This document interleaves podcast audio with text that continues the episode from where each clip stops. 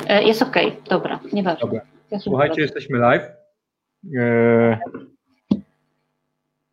na Facebooku już się e, pojawiliśmy. Ja myślę, że poczekamy chwileczkę, tak z 5 minut damy sobie rozruchu, żeby, się do, żeby zobaczyć, ile ludzi dołączy, bo to zawsze troszkę trwa. Jeszcze uruchomię na jakiejś tam grupie wspólne oglądanie, żeby było żeby było fajnie. A tymczasem może wy się zaprezentujecie szybko? Czy czekajcie, ile jest ludzi? Ile ludzi? 17 osób, 18 osób, e, leci. E, to słuchajcie, to e, dajcie nam znać może w komentarzu, jak tutaj jesteście, czy nas słychać i czy dobrze wszystko widać. Ktoś, coś? Bardzo proszę.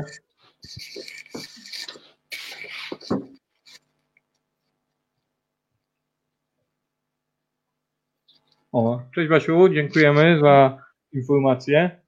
E, słuchać, słuchać, na pewno słuchać. Dobrze, dajcie nam jeszcze sekundę. E, ja się nazywam Tomek Żmuda. Ze mną jest e, Ola Pachacz.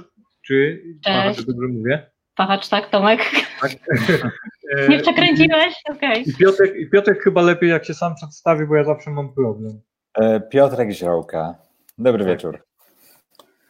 E, mm, Ola jest naszym e, adeptem UX-owym, który przeszedł całą ścieżkę i opowie Wam, jak to wygląda. My przygotowaliśmy dla Was takie narzędzie troszkę UX-owe, w którym Wam opowiemy, w którym postaramy się zmapować tą ścieżkę. Piotrek jest osobą, która zatrudniła Ole, to będzie miała, miał ten ten widok, ten, tą perspektywę e, pracodawcy. E, no, ja miałem przyjemność z Olą pracować podczas modułu na kursie Coders Lab, więc, e, więc mamy chyba pełen komplet. Kuba niestety do nas nie dołączy, już powinien być, ale myślę, że damy sobie radę. O serduszko jedno dostaliśmy. O, dziękujemy. Okay. Okay. Dobrze. E, słuchajcie, jest 40 e, osób już. Ja cię kręcę, ale to leci. Ja myślę, że damy sobie takie 5 e, minut rozruchowe, żeby wszyscy dołączyli. Mam nadzieję, że nie macie problemu. A tymczasem myślę, żeby, żeby powiedzieć o tym, o czym wszyscy mówią, Ola, Piotrek, jak Wam się pracuje zdalnie z domu w czasach zarazy? To Ola, znaczy Piotrek. Ola, lecisz. E, wiecie co, w sumie to no ja nie mam jakiegoś e, takiego problemu, nie wiem, ze wstawaniem rano, czy, czy e, po prostu jakby skupianiu się na swoich obowiązkach. E, oczywiście mówię to, bo jest Piotrek, nie? Jak, jak się skończy ta, to, to zapytajcie się. Dobra, zapytajcie ja pójdę się, za chwilę, pójdę i wrócę. E, tak, no właśnie. E, znaczy nie, parę osób rzeczywiście się mnie pytało, e, czy, e, czy mam jakieś, nie wiem, protipy i, i tak dalej na, na pracę zdalną, ale to chyba jest bardzo już kwestia indywidualna. Mm, może rzeczywiście są takie, nie wiem, jakieś tam przeszkadzajki typu e, Facebook czy coś, co rzeczywiście może nam to utrudniać, no ale zazwyczaj staram się e, po prostu nie mieć tego aktywnego u siebie na komputerze, czy też wyłączać w telefonie. Znaczy dla mnie chyba takim głównym problemem jest cały czas światło sztuczne, w którym jesteśmy non-stop głównie w pomieszczeniach, jeżeli, jeżeli pracujemy. Trochę brakuje mi tego też, no po prostu wyjścia na, na zewnątrz na jakąś dłuższą chwilę. Więc może chyba to jest takim głównym problemem, że rzeczywiście po pracy gdzieś też możemy sobie wyjść. E, no niestety nie ma w takiej możliwości, ale to też jest fajny, e, fajny zapalnik do tego, że jeżeli powiedzmy, e, no mamy tam, mieliśmy jakiś tam swój tryb pracy, wiem, że się rozgadałam, ale zaraz kończę. Mieliśmy jakiś tam swój tryb pracy, czyli powiedzmy dojazd do pracy zajmował nam od 30 do godziny, no i to był też taki trochę zapychacz z czemu na przykład te 30 minut albo godzinę nie przeznaczyć na przeczytanie jakiejś książki, która u nas leży od dłuższego czasu, albo na, nie wiem, naukę języka, czy, czy podszkoleniu się w czymś e, dodatkowo. Masa jest teraz różnych webinarów. E, wydawnictwo O'Reilly też ma chyba, e, dla tych, którzy może chcą coś poczytać, ma 14-dniowy trial dla, na, na różne książki. Wystarczy się zarejestrować, to, to skorzystałam. Polecam Świadek UX Jamie Levi. Bardzo dobra pozycja. Tak, to prawda. To prawda. No, także jakby ktoś był zainteresowany, to wydawnictwo ma coś takiego. E, jakby ktoś jeszcze chciał, mogę, udostępniałam jeden link też, 200 książek też ktoś, ktoś wrzucił na dysk Dropboxa, to jakby ktoś był zainteresowany, to może do mnie potem napisać. E, także jest ok, ale e, no myślę, że każdy chciałby też jednak wyjść na dłuższą chwilę. No, na, na zewnątrz. No ja, ja myślę, że bardzo podobnie. Mi na przykład osobiście mega, mega brakuje kontaktu z ludźmi, bo e, gdzieś tam zawsze jakieś, jakieś badanko, e, spotkania z ludźmi i, i, raczej jestem taką osobą social, to w tej chwili, kiedy jestem zamknięty, zostaje mi tylko Zoom i kamerki. Na samym początku miałem mega, mega problem z netem i kłóciłem się z moim prowajderem internetu, żeby trochę przyspieszyć to. E, I był taki nawet downturn e, internetu w całej Polsce na samym początku, bo e, infrastruktura jakby nie działała. Na pewno, no to co Ola powiedziała, można troszeczkę zaoszczędzić czasu na, na dojazdach i rzeczywiście jakieś trzy nowe pozycje książkowe wszedłem Weszły, weszły, tak, weszły. E, postarajmy się używać polskiego języka. Polski jest. Weszłem, bo blisko, wszedłem, bo daleko. Dokładnie. E, ja polecam pozycję Mismatch Kate Holmes, e, troszeczkę o dostępności. Taka dosyć nowa pozycja. Można ją ściągnąć z, na e-booka. Też staram się zaoszczędzić troszeczkę pracowników Amazona, bo słyszałem, że mają dosyć ciężko.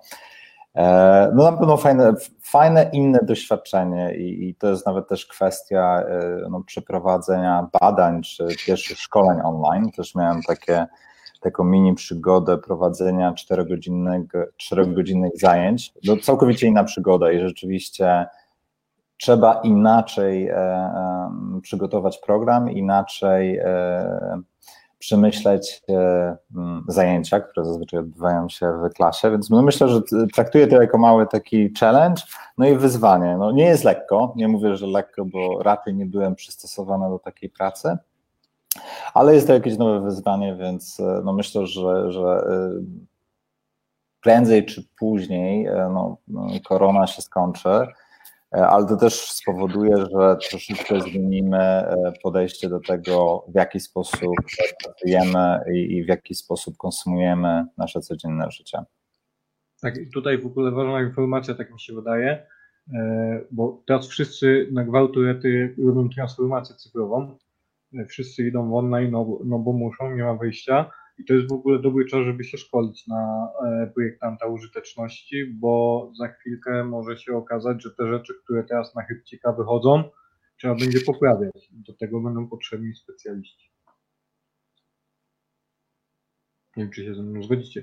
E, ja zdecydowanie, napiszę, Tomek, zdecydowanie, zdecydowanie. No, to jest, a że jest nawet taka cyfrowa transformacja i widać to wiesz, w wielu, wielu sferach i nawet taki e-commerce, gdzie czy, czy sprzedawcy, którzy e, byli raczej offline, no, teraz muszą się pojawić online, no bo no, muszą spowodować, że ten przepływ gotówkowy, ten cash flow się pojawi, więc no, to będzie duża transformacja. Myślę, że nie jesteśmy na nią gotowi jako, jako świat, no ale jest to też małe jakieś wyzwanie, żeby rzeczywiście mm, się do tego przygotować teraz.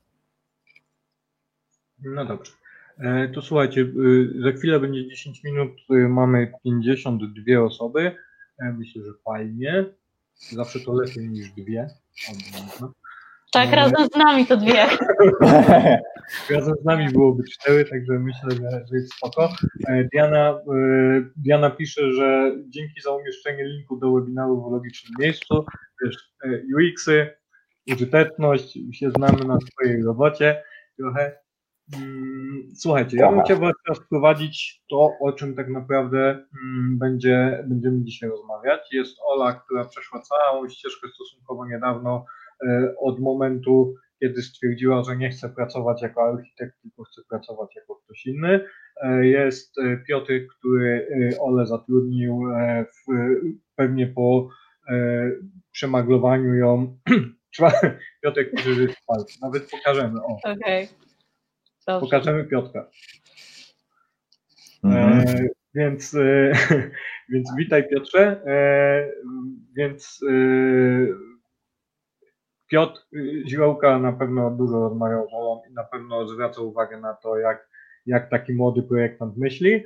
E, no ja mam troszkę doświadczenia dydaktycznego, też zawodowego, że też mi się zdarzało rekrutować, więc na pewno też będę miał swoje zdanie.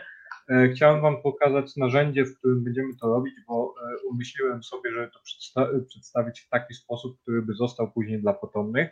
E, szeruję Wam ekran. Czy widzicie ekran? Powinniście widzieć. Nie widzicie?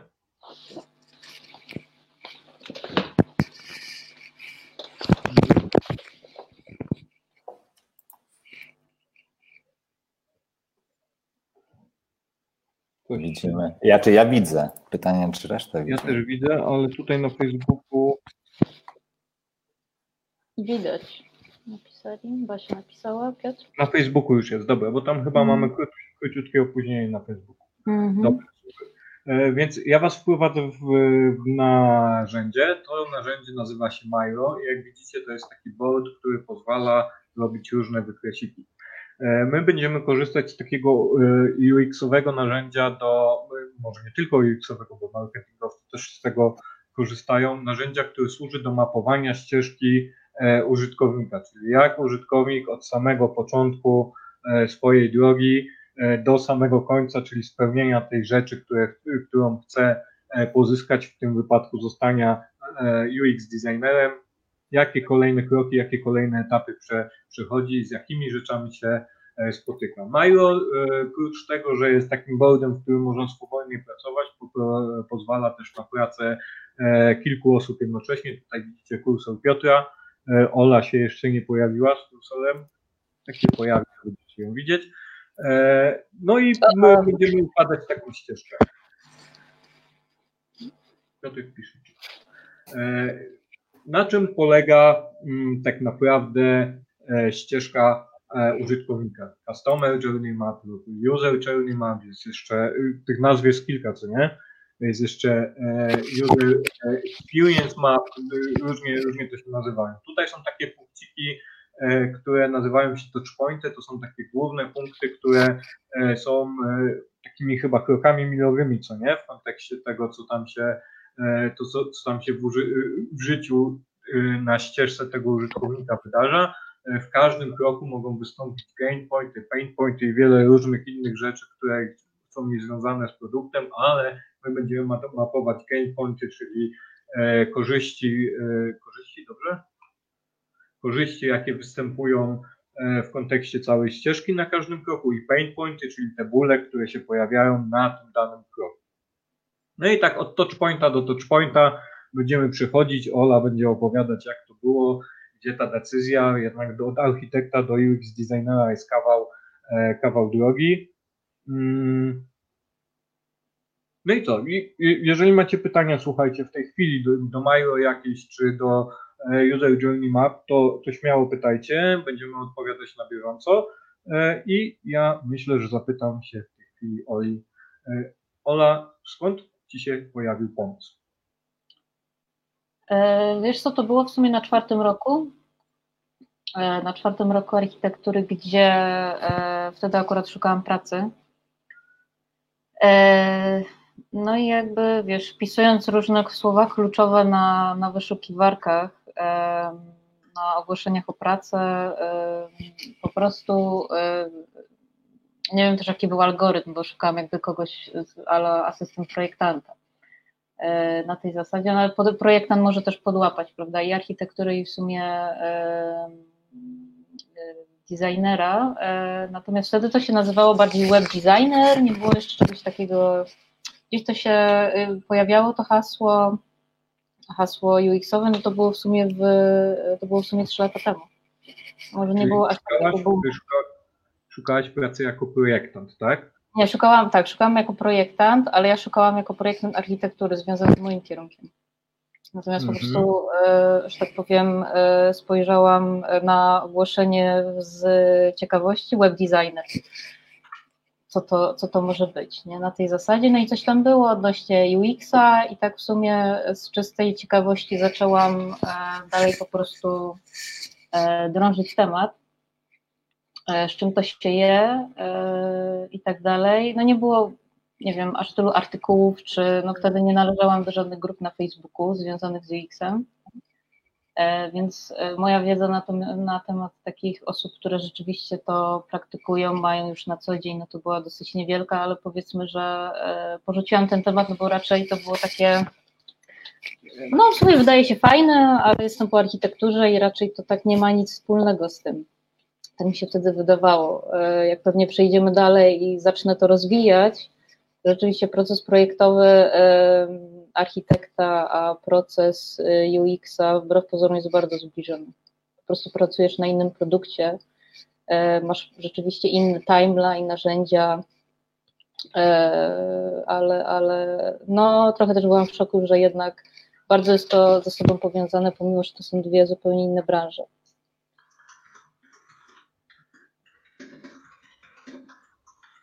No dobra, to y, zanotowałem E, zanotowałem tak, trzy kroki e, w poszukiwaniu pracy. Przeglądanie ogłoszeń architektura, e, znalezienie pojęcia UX designer i podobieństwa pracy projektanta. Takie trzy kroki, tak? Czy coś wspominałem? Nie, jest, jest ok.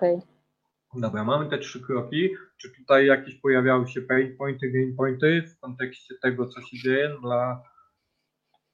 Znaczy w sumie dla mnie nie, bo raczej szukałam czegoś pod moją branżę. E, bo zawsze no jednak powiedzmy schemat jest taki, jesteś na tym ostatnim roku, już nieważne jakie to są studia, e, no i wiesz, mimo wszystko zmiana kierunku e, też trochę boli, albo bolałaby, jeżeli byś się nagle zdecydował, albo też w ogóle zmiana totalnie branży po ukończeniu innego kierunku. Więc powiedzmy, nie było tutaj żadnego, nie wiem, pain pointa czy jakiegoś zysku z tego.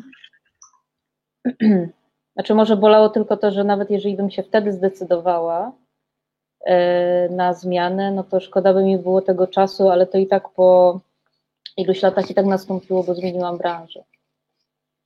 Mhm. E, a e, jakbyś mogła, czekaj, bo to nie tak, to tak.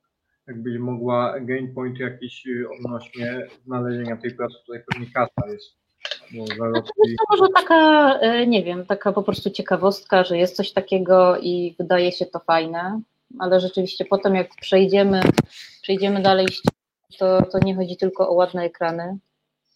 E, to jest tylko taki, no można e, porównać do wierzchołka góry lodowej ten nasz finalny produkt, który fajnie wygląda i śmiga. Więc może tylko nie wiem, jakieś takie pozytywne wrażenie odebrałam, że w ogóle jest coś takiego, że ktoś chce usprawniać w ogóle produkt cyfrowy. E, czy, czy dane narzędzie, aplikacje.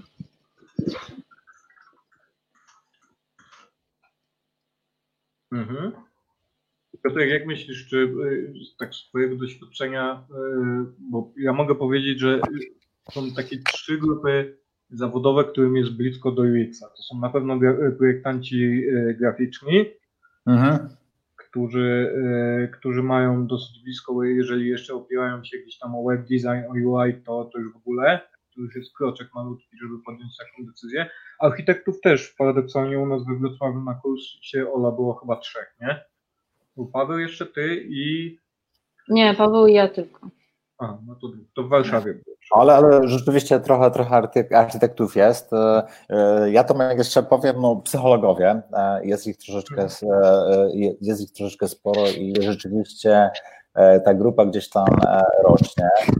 Kognitywistyka, no rzeczywiście to jest bardzo, bardzo pokrewny, pokrewny temat, jeżeli chodzi o UX-a, ale można powiedzieć, że ja ze swoim, jak byłem przez ostatnie lata wykładowcą na pięciu różnych kursach, uniwersytetach, to no, można spotkać różnej maści ludzi, od nawet osoby, które budują jakieś konstrukcje stalowe, więc no, różnego rośla. Ale jeżeli chodzi o te najbliższe, tak, no zdecydowanie architekci. wiesz, w kontekście nawet takiego projektowania, to jest tak, że no my projektujemy, znaczy wszystkim się wydaje, że są piękne ekrany i to projektujemy, E, architekci mają dużo wspólnego, no bo też trzeba, wiesz, o, chcę chatę, wiesz, z dużym oknem, z widokiem na, na góry, więc tu też trzeba posłuchać e, głosu e, inwestora, jak to się ładnie nazywa, osoby, która ma kasę i chce wydać na ten piękny dom o, nie wiem, czterech ścianach, a może trzech ścianach, bo zrobimy to w trójkąt i E, no i później trzeba to zaprojektować, a ktoś później musi to wykonać i trzeba czuwać nad tym, więc e, jeżeli popatrzymy to z takiej perspektywy, to też jest jakiś proces projektowy. E, ja patrząc, mam, mam takie szczęście, że moja żona jest psychologiem. Niestety nie mam darmowych wizyt u psychologa. Jest taka złota zasada, że w rodzinie się nie leczy, więc niestety.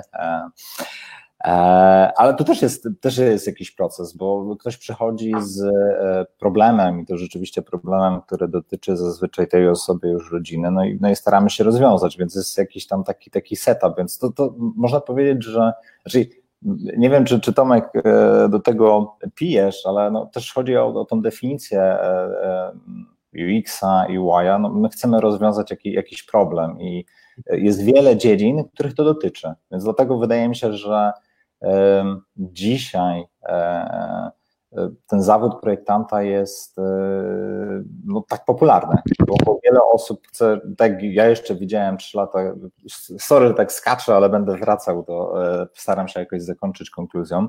Jeszcze kilka lat temu chyba takim zawodem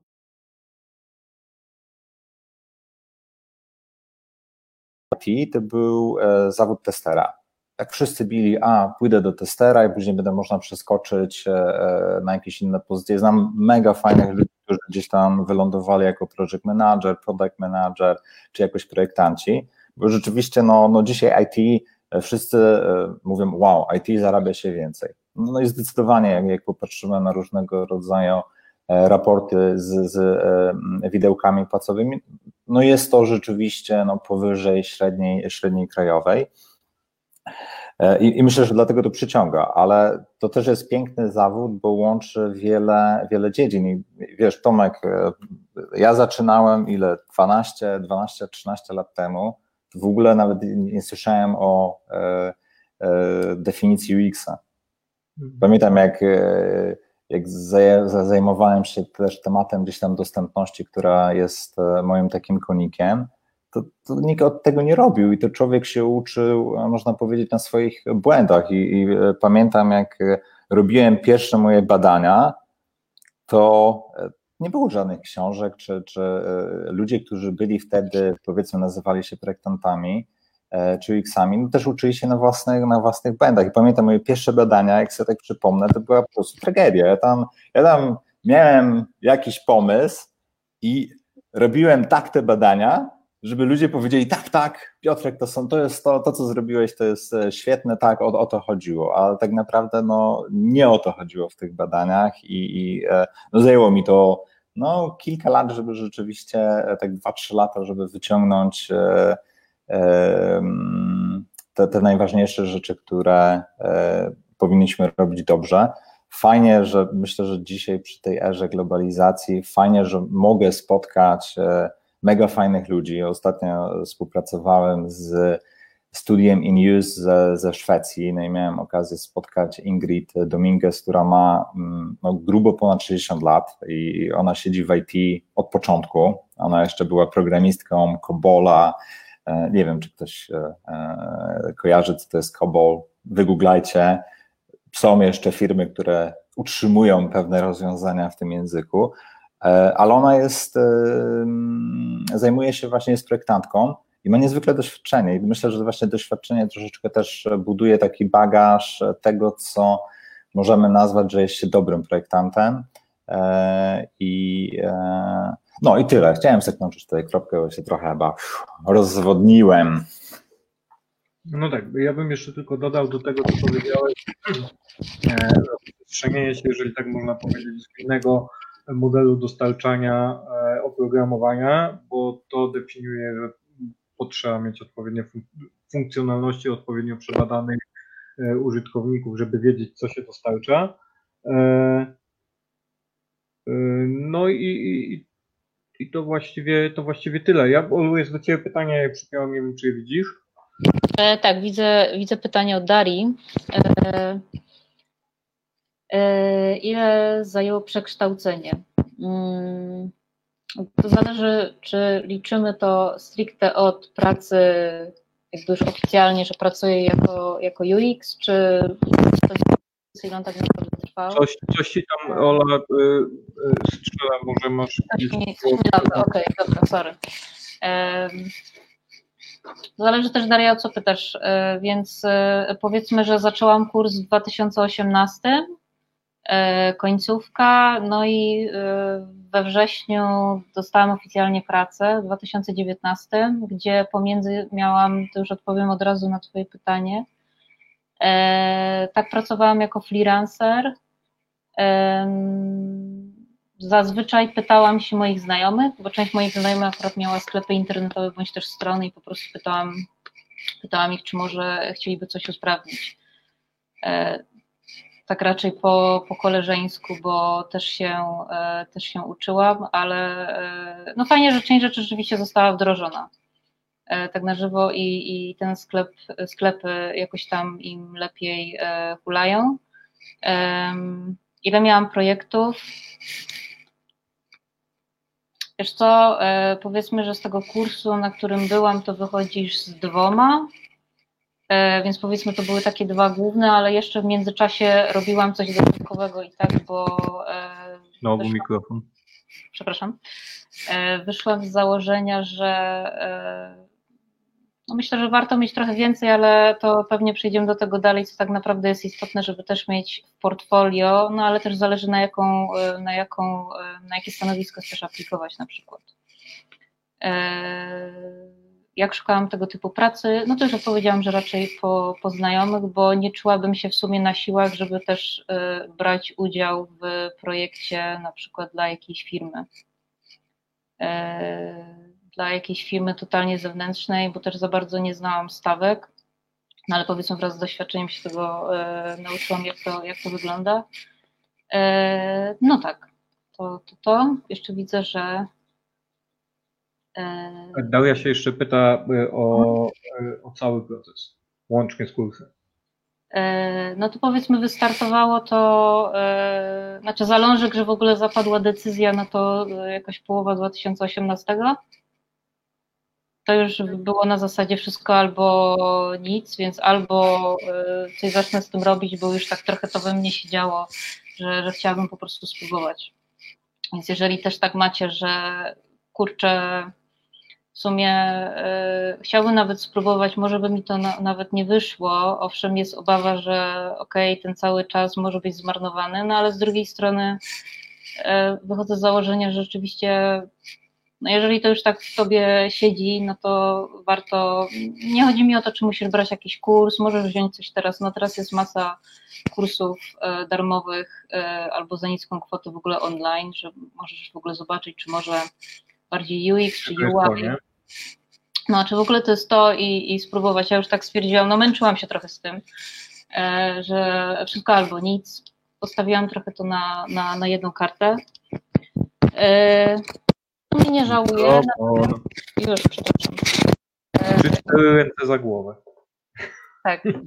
Nie, bo teraz już podpięłam, to na pewno będzie ok. E, więc myślę, że e, no to trzeba mieć takie trochę, no też znać siebie, czy, czy to będzie dla ciebie, no ale też co Tomek powiedział, warto nawet spróbować, e, czy, czy to jest dla ciebie. Rozumiem, że teraz jest trochę ciężko, no ale pewnie będziemy też na ten temat rozmawiać, jak w ogóle się, no nazwijmy to, wybić, jeżeli chodzi o, o, o juniora. No. Hmm. Okej, dobrze. Mm, no to, to co, to polecimy dalej. Masz podobieństwa do pracy projektanta i co się dalej dzieje? Szukasz pracy i następnie podejmujesz decyzję, tak? Mamy niebieskie. E, znaczy wiesz, wtedy jest rok przerwy, nie? Bo rok czy nawet dłużej. Mm. Mhm. Przerwy, bo tak naprawdę pracowałam, y, pracowałam w swoim zawodzie po studiach. No i to też, no, nie ukrywam, też to było coś nowego, coś innego, gdzie tak naprawdę studia, a rzeczywista praca, no to, to są zupełnie dwa inne światy. Nie wiem, czy pewnie część jest po różnych kierunkach też no to e, to, co się uczyłeś przez tyle lat, a jak przychodzą e, realia i prawdziwa praca, no to tak naprawdę połowa rzeczy to w ogóle ci do niczego nie przydaje. E, więc to było trochę takie też z mojej strony rozczarowanie. Też nie chcę trochę krytykować mojej byłej branży, bo zawsze to pozostanie jakby kwestią mojego zainteresowania, jeżeli chodzi o architekturę i budownictwo. Mm, no ale powiedzmy, było e, rok, półtora, tak trochę cały czas się z tym e, zastanawiałam, zaczęłam czytać różne książki, więc Tomek od razu odpowiem na Twoje pytanie, więc wraz z tym, e, z tym znalezieniem w ogóle tego terminu web designer, który skierował do mnie do UX-a, no to powiedzmy zaczęłam czytać różne publikacje, czytam Nielsena, z czym to się je ogólnie, co to jest, E, już wtedy chyba zaczęły się pojawiać jakieś filmiki na YouTubie e, o, o UX-ie, akurat te zagraniczne, bo z polskich to, to tak nie, niewiele było. E, A no. jakbyś mogła tutaj, bo to jest ciekawe, masz pierwszą styczność z, z, z UX-em, bo już zaczynasz szukać i szperać. I, I jakie pojawiały się tutaj wątpliwości, bo wątpliwości na tym etapie, gdzie jesteś przy podejmowaniu decyzji, gdzie masz zmianę, no rok już pracujesz e, jako architekt. Coś musiało się dziać, że, że to siedzi w tobie w jakiś tam sposób i y, na pewno były i te rzeczy fajne, które się podobały i te obawy, które się pojawiały i dobrze, ja bym chciał, żebyśmy to tak wy, wyfiltrowali troszeczkę. E, znaczy wiesz co, myślę, że takim kopem już e, finalnym ja stwierdziłam, że rzeczywiście e, chcę spróbować. Może jeszcze nie, nie wtedy, ale, ale że to mnie już na tyle interesuje, to było jak musiałam zaprojektować stronę internetową na mojej firmy wtedy. Pro, Gamepointa czy gamepointa? Trochę nie wiem. Myślę, że jedno i drugie, bo Mm. Znaczy, no nie chodzi mi o to, że to, znaczy powiedzmy, że jeszcze takiej wiedzy wtedy nie miałam, jak y, należy też projektować troszkę głębiej niż y, to, co mówiliśmy wcześniej, jeżeli chodzi o te ładne ekrany. Powiedzmy, mamy y, studio projektowe, czyli muszą być ładne wizualizacje, czy rzeczywiste realizacje, że nasza firma to nie, nie jakaś firma krzak. E, więc nie chodziło tylko o, o e, ładne zdjęcia, ale też powiedzmy o samą markę. E, jakby budowanie tej marki na tej stronie, czy też no ogólnie specjalizację, też pokazanie na stronie internetowej, że rzeczywiście mamy do czynienia ze specjalistą, specjalistą jeżeli chodzi o tą branżę.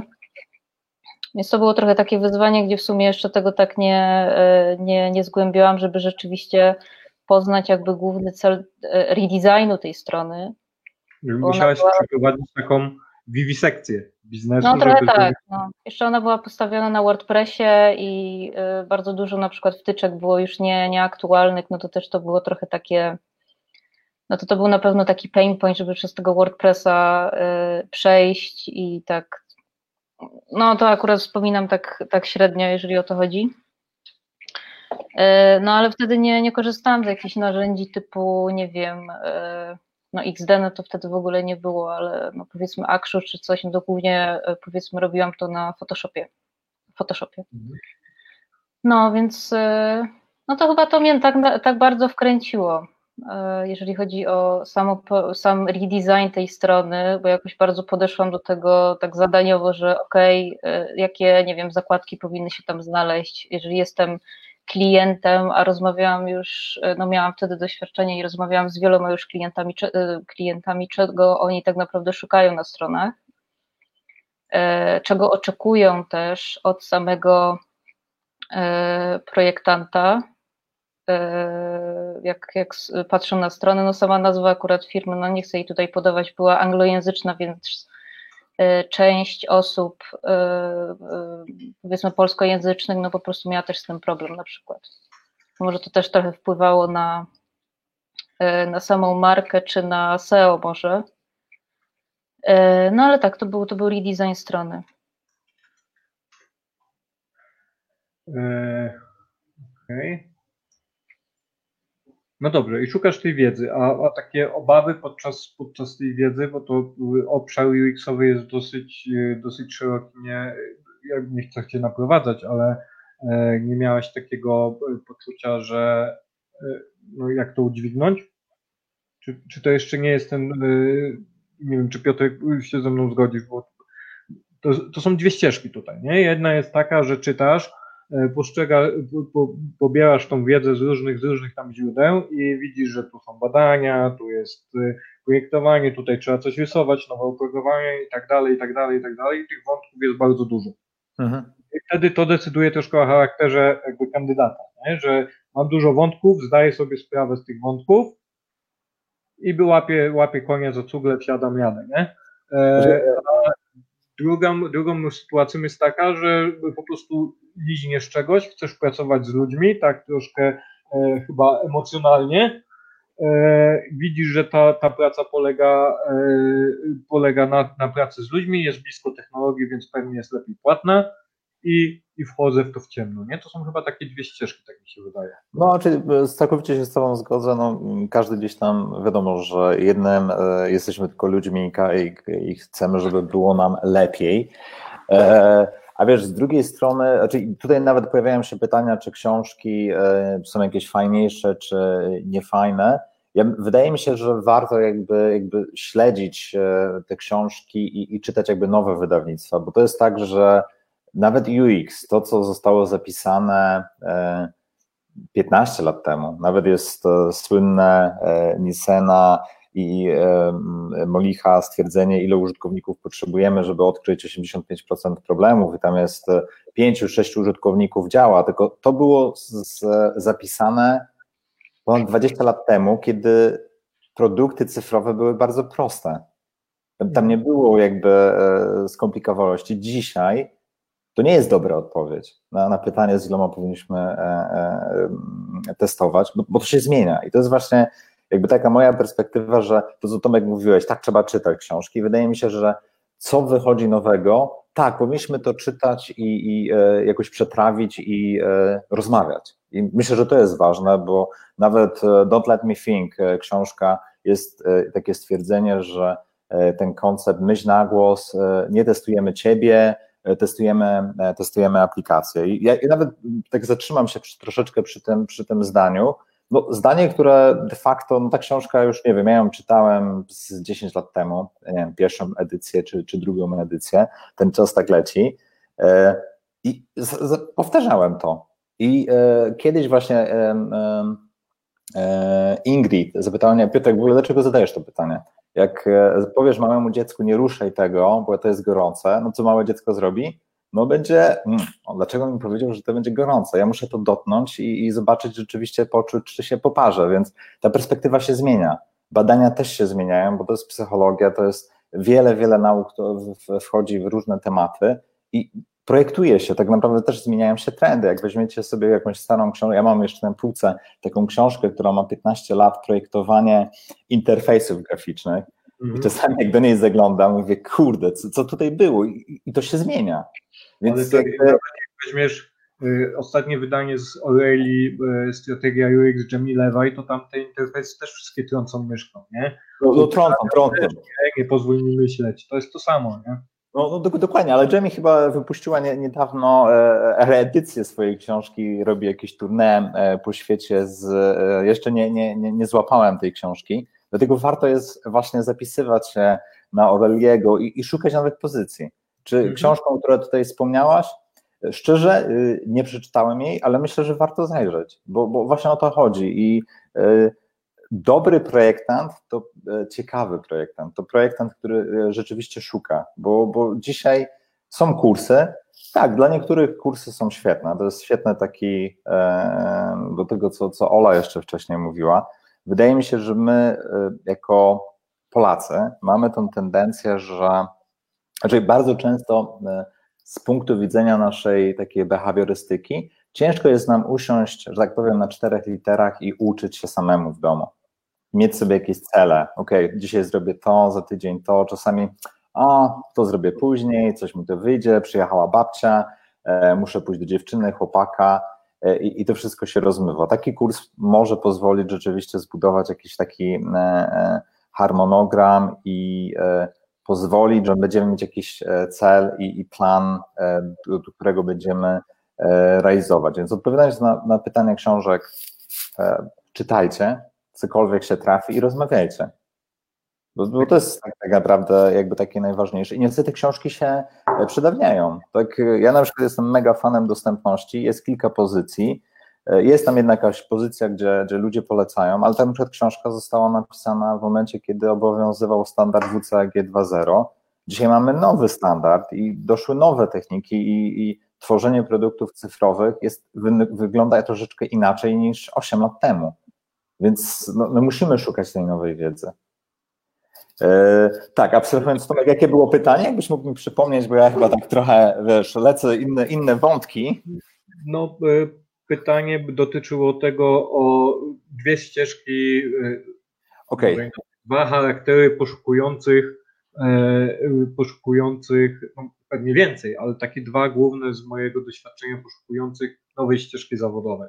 Dobra, to tak krótko. Tak, jeden to jest kasa i rzeczywiście widzę, e, że jest e, jakiś tam promil, procent osób, która rzeczywiście postrzega, a pójdę sobie na kurs, dostanę kasę i będę milionerem. E, to nie działa. Z drugiej strony, jeżeli chodzi o te preferencje, a poczytam książkę, ja chcę być badaczem i to jest, wydaje mi się, że to jest problem mm, nasz samych, że do końca my, czy przyszli projektanci, nie wiedzą, czym jest rola projektanta. Bo wszyscy postrzegają, a zrobię zajebiste, sorry za e, stwierdzenie, zajebisty UI nowego sklepu, czy e, jakiejś stronki ABC i mówią, wow, ja jestem projektantem. Mhm. I, i, i, a to, jest, projektant... to jest taka sytuacja. I, no, to jest bardzo często, to jest bardzo często, a ja w momencie, kiedy przechodzę na, na pierwsze zajęcia, jakiekolwiek wykłady, słuchajcie, to jest tak szeroka dyscyplina. Tak, dzisiaj jest specjalizacja i fajnie się specjalizować, żeby być e, dobrym w jednym, a nie we wszystkim. Jak to mój dziadek e, mówi, jak jesteś e, dobry we wszystkim, to, to tak naprawdę jesteś do niczego we wszystkim. E, trochę masło maślane, ale mam nadzieję, że e, macie tę główną myśl. I, e, i brakuje chyba takiej samooceny czy stwierdzenia, kim, co ja w ogóle chcę robić. Znaczy dla tych osób świadomych. Niekiedy mhm. czasami widzę, że to się troszeczkę zmienia.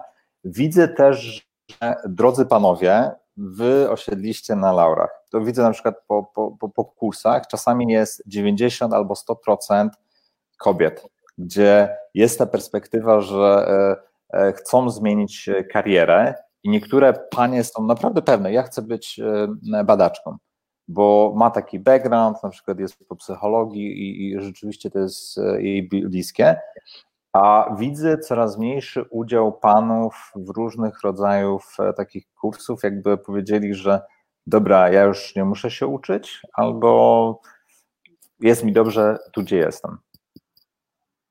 Tak jest, dokładnie tak jest.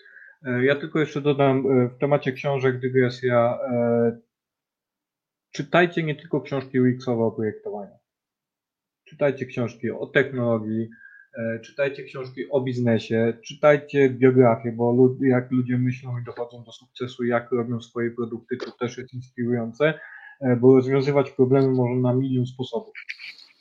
E, I jeżeli miałbym Wam polecić jakąś pozycję taką około biznesową, to e, polecam książkę Ricka Rice'a e, Lean Startup. To jest bardzo fajna pozycja na początek już w ogóle, bo on tam się podpiera przykładami konkretnych rzeczy. Co prawda tam jest o linie i o tym, jak budować startupy, ale to taka ta metodyka jakby rozwijania biznesu jest bardzo bliska UX-owi, nie? To jest, to jest jedna rzecz. A druga rzecz odnośnie, odnośnie tego, jaki, jaki powinien być projektant, to mi się wydaje, że projektant nie powinien e, nie powinien być makieciarzem, bo to mamy taką tendencję obecnie w kraju, nie? Że nawet jak firmy, jak od, od półtora roku czy od dwóch jest w organizacjach duża moda na to, żeby zatrudniać UX-a, on często jest to sprowadzane do pozycji takiego gościa, który przyjdzie, narysuje w akrzurze makiety, zrobi cztery diagramy i żeby te makiety się dobrze klimały. A to nie jest to. To praca, praca, nasza praca polega na tym, żeby zapewnić te uczciwe relacje w takim trójkącie, trójkącie, to jest trójkąt, e, w takim trójkącie e, biznes, technologia, e, użytkownik. I to, i to jest delta kompromisu, jak to zawsze. Także myślę, że, że, że, że to koniec. No to dobra, Ola, podejmujesz, podejmujesz decyzję o tym, że się uczysz i wybierasz kurs, tak? Czy to jeszcze nie teraz? Znaczy, yy, yy, to jeszcze nie było to, y, w sensie to jeszcze nie był ten moment, tylko powiedzmy sobie dłubałam tą stronę www, potem wiesz, jakaś tam identyfikacja wizualna, czyli więcej grafiki, wiesz, katalogi, wizytówki i tak dalej, no to to akurat mnie nie kręciło, bo e, no nie chciałam zostać grafikiem, ale możemy już spokojnie dojść, myślę, że do tego momentu, że zdecydowałam się w ogóle pójść na kurs i dlaczego zdecydowałam się znaczy w ogóle pójść na kurs, tak? Bo można to zrobić też, co wspomniał Piotr. Możesz się uczyć. E, jeżeli masz dużo e, motywacji, możesz się uczyć e, sam, z, nawet z, z, z YouTube'a, czy z, nie wiem, z EduWeba, czy z jakichś innych stron, kursów. Ale stwierdziłam, że jak już mamy się przebranżawiać, to rzeczywiście chciałabym poznać innych projektantów, chciałabym poznać bardziej to, to środowisko i też, yy, no też jakby obcować z innymi ludźmi, którzy może też rzeczywiście zaczynają totalnie yy, od początku, jakie oni też mieli motywacje, co oni by chcieli też osiągnąć może po kursie, dlatego też jakby zdecydowałam na taki kurs yy, stacjonarny, przepraszam, co dwa tygodnie, bo stacjonarnie no to bym nie dała rady. Ale to myślę, że jest bardzo kwestia e, indywidualna, więc tutaj nie będę, nie wiem, namawiać w jedną albo w drugą stronę. E, każdy jest jakby kowalem swojego losu, więc jeżeli czujesz, że być może chciałbyś pójść na jakiś kurs e, i, i nie wiem, to też jest zależne od, nie wiem, zasobów finansowych i tak dalej, więc to jest wszystko kwestia zależna. E, no ale powiedzmy taka decyzja padła, ale nadal jakby miałam swoją starą pracę, no bo wiadomo, e, podjęcie decyzji, a tak naprawdę stworzenie w ogóle portfolio i nauka jeszcze raz, e, znaczy nauka jeszcze raz, nauka w ogóle od początku i szukanie potem pracy, no to to też w sumie trochę trwało. Mhm. A jakbyś mogła powiedzieć kilka kilka rzeczy o tym, jak y, ten kurs e, Cię kształtował, bo e, mówimy, nie wiem, czy e, możemy, chyba, czy chyba możemy powiedzieć, nie? Co to za, za kurs jest? Jak myślicie? Nie reklamujmy żadnych kursów, Tomek. Chodzi, nie? wiesz, kursy, kurs, tak. Czyli, wiesz, dla mnie tak naprawdę pewnie, wiesz, pojawia, może się pojawić takie pytanie wśród, który kurs w, po, w Polsce jest e, najlepszy? Który wybierzesz. Który wybierzesz, tak. Ja, ja bym powiedział, że wszystkie te kursy mają, e, znaczy ja na przykład uczestniczę, uczestniczę w, czyli uczestniczyłem w czterech, pięciu, teraz e, gdzieś tam aktywnie e, jestem wykładowcą na, na dwóch różnych. Tematyka jest bardzo podobna. No, zawsze się pojawiają poszczególne etapy projektowe. Można je przedstawić w sposób gorszy i lepszy, no ale to jest właśnie o czym powiedziała Ola.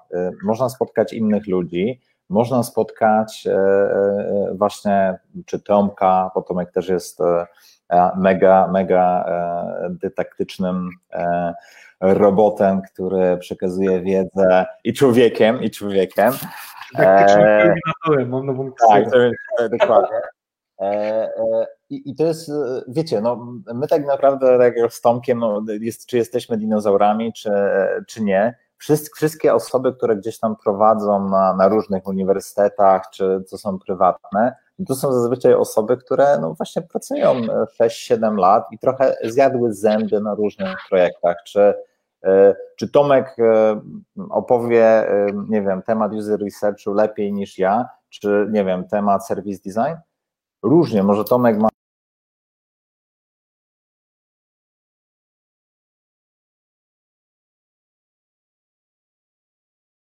wykładowca, e, w którym idziesz tematu, bo ja na przykład nie jestem, dla mnie temat na przykład visual e, czy high fidelity mockupy, to, to nie jest moja bajka, tak? E, okej, okay, potrafię coś tam zrobić, bo de facto to, to, to, można się tego nauczyć, to jest tylko poczucie estetyki i wszystkie narzędzia dla mnie, to, o właśnie to jest fajne pytanie na rozmowę, jakie jest najlepsze narzędzie do prototypowania? I tutaj zawsze jak ja się tak trochę uśmiecham, każdy mówi, a Actual UX Spin, Adobe XD, ktoś tutaj wyrzuci Figma, jakieś nowe narzędzia, które wiesz, a dla mnie taką najlepszą odpowiedzią jest papier, papier i ołówek, bo, bo tu się tak naprawdę e, e, e, wszystko zaczyna. E, I, a później to jest tylko po prostu przeniesienie, e, przeniesienie rzeczy do, do programu e, digitalowego. Ale to, co Ola powiedziała, interakcja z innymi ludźmi. I, myślę, że to jest takie, takie cenne, że możemy, znaczy każda podyplomówka, czy, czy nawet studia, bo no, jedno z, większość z nas gdzieś tam uczyło się w szkołach, czy e, na, na, szkołach wyższych, to, e, no to jest właśnie interakcja. I ja na dla mnie naj, najważniejszą wartością jest spotkanie się z ludźmi. I, i e, to jest chyba takie najfaj, najfajniejsze, gdzie można spotkać kogoś, porozmawiać, czy... Mm, dobra, ja już kończę wątek, za dużo gadam. Tak, wątek kursów. Tak, y, znaczy y, to y, wszystko się zgadza, dużo słów, dużo prawdy. Nie jak w polityce, u nas sama prawda całą dobę. Tak, tak, tak. Całą wiesz, zbliżamy się powoli do takich wieczornych pór, gdzie e, no. nasz drogi drogi Sejm pracuje, więc e, no, może być niebezpiecznie. E, ja bym chciał tylko powiedzieć, że trzeba sobie, te kursy to, to, to, też pokazują, czy u jednego, czy u drugiego, tak powiem, kursodawcy, e, pokazują, że trzeba e, stale kontestować siebie, jakby zadawać pytania w kontekście tego, co ja chcę, co ja robię, mieć tego świadomość, różnicować to i nie bać się, nie bać się informacji zwrotnej. Nie? To, to jest taka cecha, którą w sobie trzeba pielęgnować, a która na początku jest dosyć trudna dla, dla, dla kursantów, tak mi się wydaje. Nie? Znaczy może ja tylko dodam, że tak naprawdę e, kurs jakby finalnie nie definiuje Twoich umiejętności. Naj, najistotniejsze jest, co Ty z tego wyniesiesz tak naprawdę. I to nieważne, czy to będzie, nie wiem, 8 miesięcy, czy to będzie rok, czy będziesz mieć jakiś szybszy kurs. E, też e, no, znaczy bardzo dużo, e, może inaczej, dużo się nauczyłam. E, czy byłabym w stanie sama się tego nauczyć w ogóle w domu? Nie wiem. Powiem szczerze, nie wiem, ale rzeczywiście chciałam jakby jakby tutaj wejść, to nazwijmy to w, w, w to środowisko gdzie też potem już jakby zaczęły dochodzić, nie wiem, informacje o danych wydarzeniach jakichś UX-owych, które się odbywają akurat tutaj w, we Wrocławiu. E, no i to jakoś zaczęło się kręcić, ale e, też jeżeli, e, nie wiem, ktoś by się mnie zapytał, też często pojawiają się w sumie pytania totalnie osób, które, znaczy totalnie nowych osób, które jakby chcą zacząć w branży. No pojawiają się takie pytania na różnych grupach. E, no ciężko, ciężko to ocenić z perspektywy jakby swojej, bo każdy może przychodzić z innym celem. Tak naprawdę. Ktoś tutaj się może doszkolić, może jest bardziej frontendowcem, chciałby trochę poznać bardziej tego UX, a ktoś w ogóle totalnie zmienia branżę, albo ktoś, no nie wiem, jak Piotr wspomniał, jest po psychologii, e, no i chciałby zostać e, researcherem, co nie? Czyli bardziej chciałby mieć interakcję właśnie z użytkownikami, a nie być, e, jak Tomek wspomniał, makieciarzem. Więc to, to, to zależy. E, to zależy, to jest w ogóle hashtag UX-owy. No, dokładnie. Oj tak. Przerwałem Ci, Olu, chyba. Nie, spoko. Myślę, że już skończyłam, tak. Chyba, chyba skończyłam myśl. No dobrze, no, poznałaś branżę UX-ową, jesteś po kursie, masz te e, dwa czy tam trzy projekty dla swojej firmy, te dwa, które wyniosłeś z kursu. No i co teraz? To może inaczej. Jak trwał jeszcze kurs, to może tutaj nie chcę przekręcić. E, to może tutaj e, Dari troszeczkę e, przekłamałam. Może to były 4-5, ale tylko i wyłącznie dlatego, że zanim miałam zakończyć naukę, no i powiedzmy, wiecie, nadchodzi taki moment, że jeżeli dostaniesz pracę w zupełnie nowej branży, no to też jakby musisz być gotowy, że może termin się nie zepnie, żeby się jakby, no wiecie, rezygnujesz ze swojej starej pracy, i e, może się nie dogadasz z przyszłym pracodawcą, gdzie on stwierdzi, OK, zaczynamy od tego i tego terminu, e, czy jesteś w stanie, e, czy, czy będziesz na tyle, nie wiem, elastyczna, bo też jakby regulowało mnie wtedy jakby kodeks pracy, wypowiedzenie miesięczne, gdzie wiadomo, złożyłabym troszeczkę za wcześnie, to i tak cały, cały miesiąc musiałby tykać na tej zasadzie, e, więc to było trochę dla mnie takie stresujące, jakby spięcie tych terminów, w ogóle trwanie, trwanie rozmów, ale zanim się ten kurs kończył, no to ja na przykład polecam.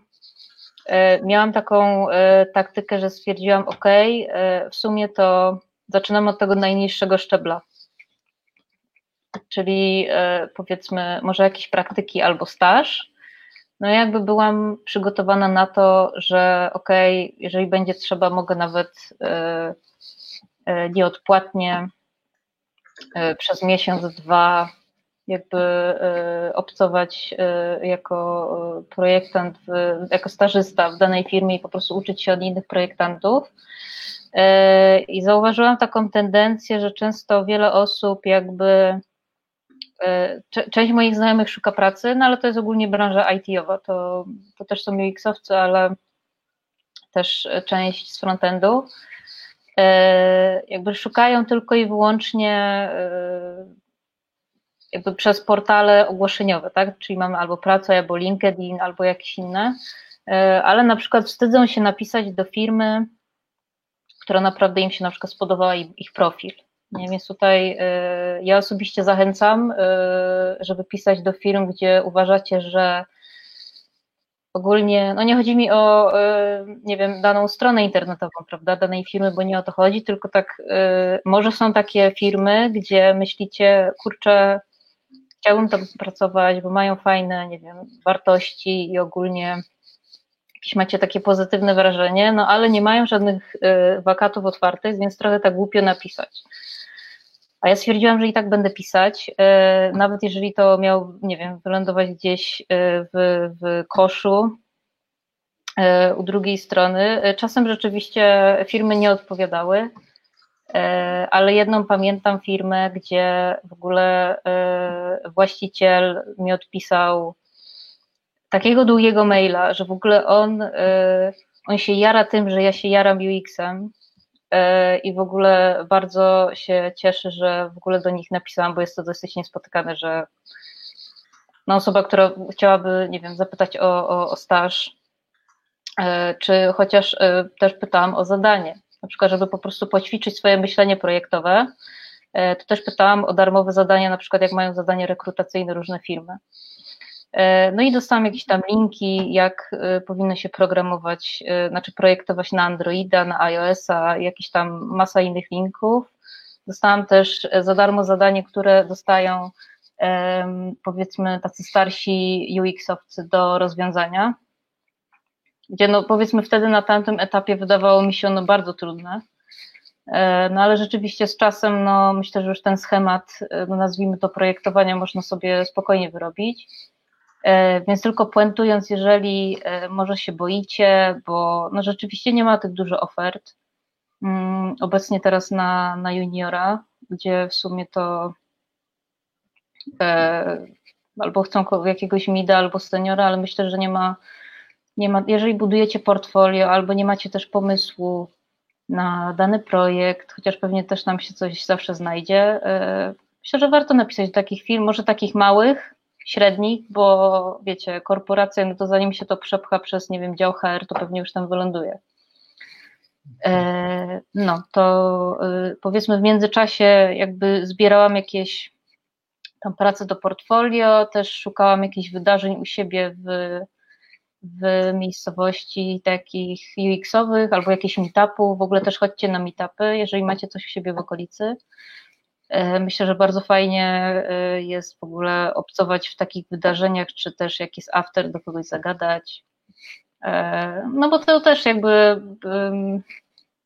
jakby burzycie tą barierę, żeby porozmawiać w ogóle z obcym człowiekiem, no ale widzisz, że ta osoba się też tym interesuje, no to czemu nie, nie, nie zapytać, e, nie, nie zagadać o na tej zasadzie. Więc e, na pewno meetupy, ja bym pisała maile, znaczy pisałam, e, pisałam maile do różnych firm o, o jakieś zadanie, albo też nawet czy w ogóle mieliby E, może jakieś wolne miejsce dla, dla juniora czy stażysty, no ale to też jak wspomniałam wcześniej, to samo jak z kursu, no to jest to kwestia indywidualna, na ile możecie sobie pozwolić e, w swojej sytuacji po prostu na taką, e, no nazwijmy to taki transfer po prostu ze swojej starej pracy na, na, na projektanta, na stażystę, na praktyki. No. Okej. Okay. E, ja tylko jeszcze dodam, że e, to e, takie poszukiwanie pracy to jest też dobre ćwiczenie. W takim sensie myślenia projektowego. Nie? Jeżeli jesteście na tym etapie, że się szkolicie, że szukacie tej wiedzy o UX-ie, to zróbcie sobie z tego challenge, zróbcie sobie z tego projekt, walidujcie to sobie w taki sposób, że ja chcę się nau nauczyć tego UX-a, muszę ten problem rozwiązać. I ten problem Wam w jakimś tam stopniu się rozwiąże, po drodze będziecie mieli ileś tam porażek, ale te porażki tak naprawdę e, nawet e, przywołując metodykę e, zwinną, no to te porażki są największą nauką każdego, każdego słuchajcie, biznesu, nie? Które, się dzieje. Ja jeszcze tak właśnie doda, dodając o, o meetupy, bo trochę mi się udało gdzieś tam pomieszkać za granicą i lubię też meetupy poza naszymi granicami, bo tu ja czuję się troszeczkę takie, e, że występują te same osoby i e, nie ma różnorodnych tematów, więc bardzo często wpadam do, do Berlina, gdzie jest takim powiedzmy no, mocnym ośrodkiem designu. E, I jeden z takich meetupów to jest właśnie Service Design Berlin. I co tam jest fajnego? Meetupy trwają, znaczy same prelekcje trwają tak 45 minut do, do, do godziny a sam meetup trwa z 3-4 godziny i dużo i ludzie rozmawiają ze sobą po. Tutaj na, w Polsce widzę, że są meetupy, ludzie wpadną, piwko, chipsy, skończy się pierwszy wykład, bim, gdzie są najszybciej drzwi albo toaleta, bo e, może się stworzyć e, mini kolejka. I to jest właśnie niefajne, że, że ludzie jakby nie potrafią e, E, nie wiem, z czego to wynika. To jest może fajny temat. Na... u nas nie działa tak fajnie. Jak... No nie, nie działa. Wiesz co, właśnie totalnie nie działa i to jest trochę mnie tak boli, bo e, za granicą właśnie ludzie e, właśnie czują tą, czują to, co Ola powiedziała na samym początku, czują właśnie tą wartość spotkania, porozmawiania. I w ogóle cześć, a co robisz? Ja nie wiem, mi zapadła w pamięć taka spotkanie z dziewczyną, ona się nazywała Lindy E, właśnie z Berlina i ona była projektantką e, przestrzeni e, w biurach. Tworzyła bardziej ergonomiczne, wiecie, przejścia, gdzie biurka powinny ustawić i ona też była projektantką w jakimś tam sensie, może nie produktów cyfrowych, ale projektantką i właśnie rozmawialiśmy o różnych challenge'ach, bo ona ma takie same wyzwania jak my, challenge, wyzwania, tak, używają polskiego języka. E, wyzwania, mm, nie wiem, musi się spotkać z klientami, musi zdefiniować, jaki jest, e, jaki jest problem. To, to są de facto takie paterny, sorry za tą angielszczyznę, no, wybaczcie, paterny, które, wzorce, dziękuję, wzorce, które się pojawiają e, gdzieś indziej I, i ja na przykład mega zachęcam do tego, że jak jest meetup, to kurczę, zostańcie, pogadajcie, e, może wiesz, będzie tam jakiś senior, będzie ktoś inny, bo e, takie, znaczy pewnie za chwilę dojdziemy e, w tej całej historii, co, coś tam się stało, że, że nawiązaliśmy współpracę z Olą, ale właśnie takie kontakty zostają. I, mhm. i, i naprawdę, ja na przykład z mojej perspektywy, jako taki projektant, fanatyk dostępności, jeżdżąc na jakąkolwiek konferencję, po każdej konferencji mam jakieś mini zlecenie. Czy ktoś pamięta, o Piotr, wiesz co, pamiętam, byłeś na konferencji, e, wiesz co, może szukasz kogoś, albo wiesz, w drugą stronę to działa. I to są właśnie te relacje ludzkie, no bo e, no my nie jesteśmy, zapomnijmy o tym, że jesteśmy unicornami, e, są ludzie, którzy są lepsi w pewne rzeczy, ty też jesteś lepszy, albo ja, ty, ja, ktokolwiek, ale y, właśnie relacje ludzkie. To powinno budować właśnie ten cały półświadek e, projektantów, bo, bo bez tego jakby dalej nie zajdziecie. Jeżeli ktoś myśli, że a wejdę sobie jako projektant i będę zarabiał gruby hajs, to no może się e, zjeść zęby na, na, na betonie i to ostro zaryć, że tak to, tak to nie działa. Może się udać, znam historię, gdzie, gdzie się udało, ale to są naprawdę pojedyncze historie. Mhm. To prawda. Pielęgnować porażki i, i, szeroko, i szeroko brać, e, brać świat. Ja bym tylko dodał jeszcze dygresję, bo mówiłeś o, o dziewczynie, która projektuje e, biura, mm, przestrzenie biurowe. Jest mhm. taki koleś, nazywa się Wojciech Hera, to jest marketingowiec mhm. i on ma taki swój program Hera Online i on zaprasza tam przeróżnych ludzi. Mhm. I zapraszał między innymi, zaprosił między innymi gościa, który ma firmę, który projektuje przestrzenie hotelowe. O. I w ogóle y, on super o tym opowiadał, nie? Jakie, jakie wyzwania, że ta przestrzeń wspólna w hotelu musi wyglądać inaczej. Pokoje muszą wyglądać tanio, bo każda dodatkowa lampa to przy 100 pokojach to jest tam 200 tysięcy złotych i tak dalej, i tak dalej, i tak dalej. I też ma też wyzwanie, też myślenie projektowe i też bardzo inspirująca ta rozmowa była, więc to nie tylko e, jakby świat UX-owy, to nie jest, to, to jest świat e, kręcący się wokół produktów cyfrowych, chociaż najczęściej, ale to są też te problemy, ten nieszablonowy sposób myślenia, z którym możesz czerpać skądinąd, nie? To jest jedna dygresja, a drugiej już nie pamiętam. No dobra, to, e, to Olu, e, powiedz, ja mam, ja mam tutaj tak zanotowane. E, poszukiwanie praktyk albo stażu, poszukiwanie pracy wannabe firmy, czyli w takiej, w której byś chciała najbardziej pracować, E, rozwiązywanie zadań rekrutacyjnych e, i wypowiedzenie z obecnej pracy to już teraz, czy już nie teraz? E, wiesz co, no to wiesz, jeżeli decydujesz się na wypowiedzenie, no to już musisz mieć jednak coś ugadane, bo. Słucham? Czyli nie teraz. No nie, jeszcze nie teraz. Więc powiedzmy, że w międzyczasie sobie szukałam tych e, jakichś zadań, czy pisałam też do firm, e, ale też byłam e, otwarta na krytykę, jeżeli chodzi o na przykład moje prace, bo powiedzmy pytałam się osób, które mają więcej doświadczenia, co one sądzą o tym projekcie, czy to jak jest on w ogóle opisany, ten cały proces projektowy, bo jak już wcześniej wspominałam, myślę, że fajnie jest mieć nie tylko e, bardzo ładne, estetyczne ekrany, ale też e, skąd to w ogóle się wzięło tak naprawdę. E, bo z jednej strony, ok, jakby jest definiowanie UX-a jako ten problem solver, że no, rozwiązujesz to problemy i szukasz tego rozwiązania, ale trochę to odwrócę, bo tak naprawdę myślę, że też bardzo e, istotne jest, żeby w ogóle zdefiniować ten problem. Co jest problemem, tak konkretnie e, i co możemy na to zaradzić, bo to jest jeszcze troszeczkę e, krok wcześniej, tak jak nie wiem, rozmawiałbyś z klientem odnośnie briefu, mm, coś tam ustalacie, praca zaczyna się robić, no ale tak naprawdę on ci nie powiedział na samym w ogóle początku, że nie wiem, chciał, żeby jego marka może była odbierana trochę inaczej, e, że to jest jego głównym też e, może tym problemem, że jakoś negatywnie się kojarzy, czy w ogóle jakieś inne e, rzeczy, więc no ale tutaj już bardziej, jeżeli chodzi o kontakt z klientem, co nie na tej zasadzie. A jeżeli chodzi o to, co się działo podczas jakby tworzenia tego portfolio, no to też pytałam się osób bardziej doświadczonych, co one uważają.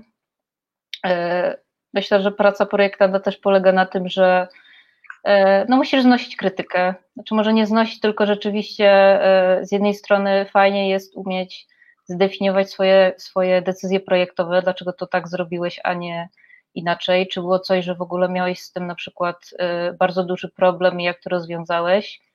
Też na przykład rozwiązania, które nie wiem, ja zastosowałam w swoich pracach, powiedzmy, że na wtedy przyjmując różne scenariusze do rozwiązania, e, no to uznałam, że to by było jednak, jednak najlepsze, bo w zależności od tam danych, e, prawda, czynników.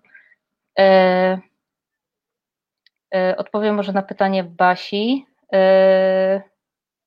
Czy portfolio X musi zawierać ostateczną wersję strony z ładnym y, UI. Nie, nie no, wydaje mi się, że, że nie, ale to chyba kierowałabym pytanie do osób, które zatrudniają. Osobiście y, wiadomo, y, fajnie może się na to patrzy, ale na pewno no to nie jest aż tak istotne, szczególnie jeżeli, nie wiem, chcesz być researcherem albo takim stricte UX-em opartym na, nie wiem, na strategii, czy, czy bardziej takie rzeczy, no niezwiązane wizualnie, tak też nie, nie ma się do y, czego zmuszać. Może rzeczywiście jest taki trend i wiele y, osób na przykład, no nie wiem, przegląda tego Dribbla czy Behance'a, wchodzisz na daną pracę, a tak naprawdę tam to w ogóle są trzy ekrany na krzyż, nie wiadomo co to jest, jak to działa, nie ma nawet opisu, może to jest ładne, y, pewnie nie spełnia dostępności, więc tutaj Piotr pewnie dodałby swoje swoje trzy grosze do, do nie wiem, eh, przykładów, przykładów z Behance'a e, i tak dalej, ale e, ja uważam osobiście nie, bo to też e, pewnie też do tego przejdziemy, co tak naprawdę dana firma chce widzieć w kandydacie, czy w ogóle umiesz rozmawiać z ludźmi, czy no, umiesz argumentować swoje decyzje projektowe, czy no nie wiem, umiesz pracować sam albo w zespole, dlaczego taki w ogóle projekt powstał, co cię do tego skłoniło, e, bo może, no nie wiem, coś, coś było, co, no nie wiem, znalazłeś jakąś lukę, którą warto by było usprawnić.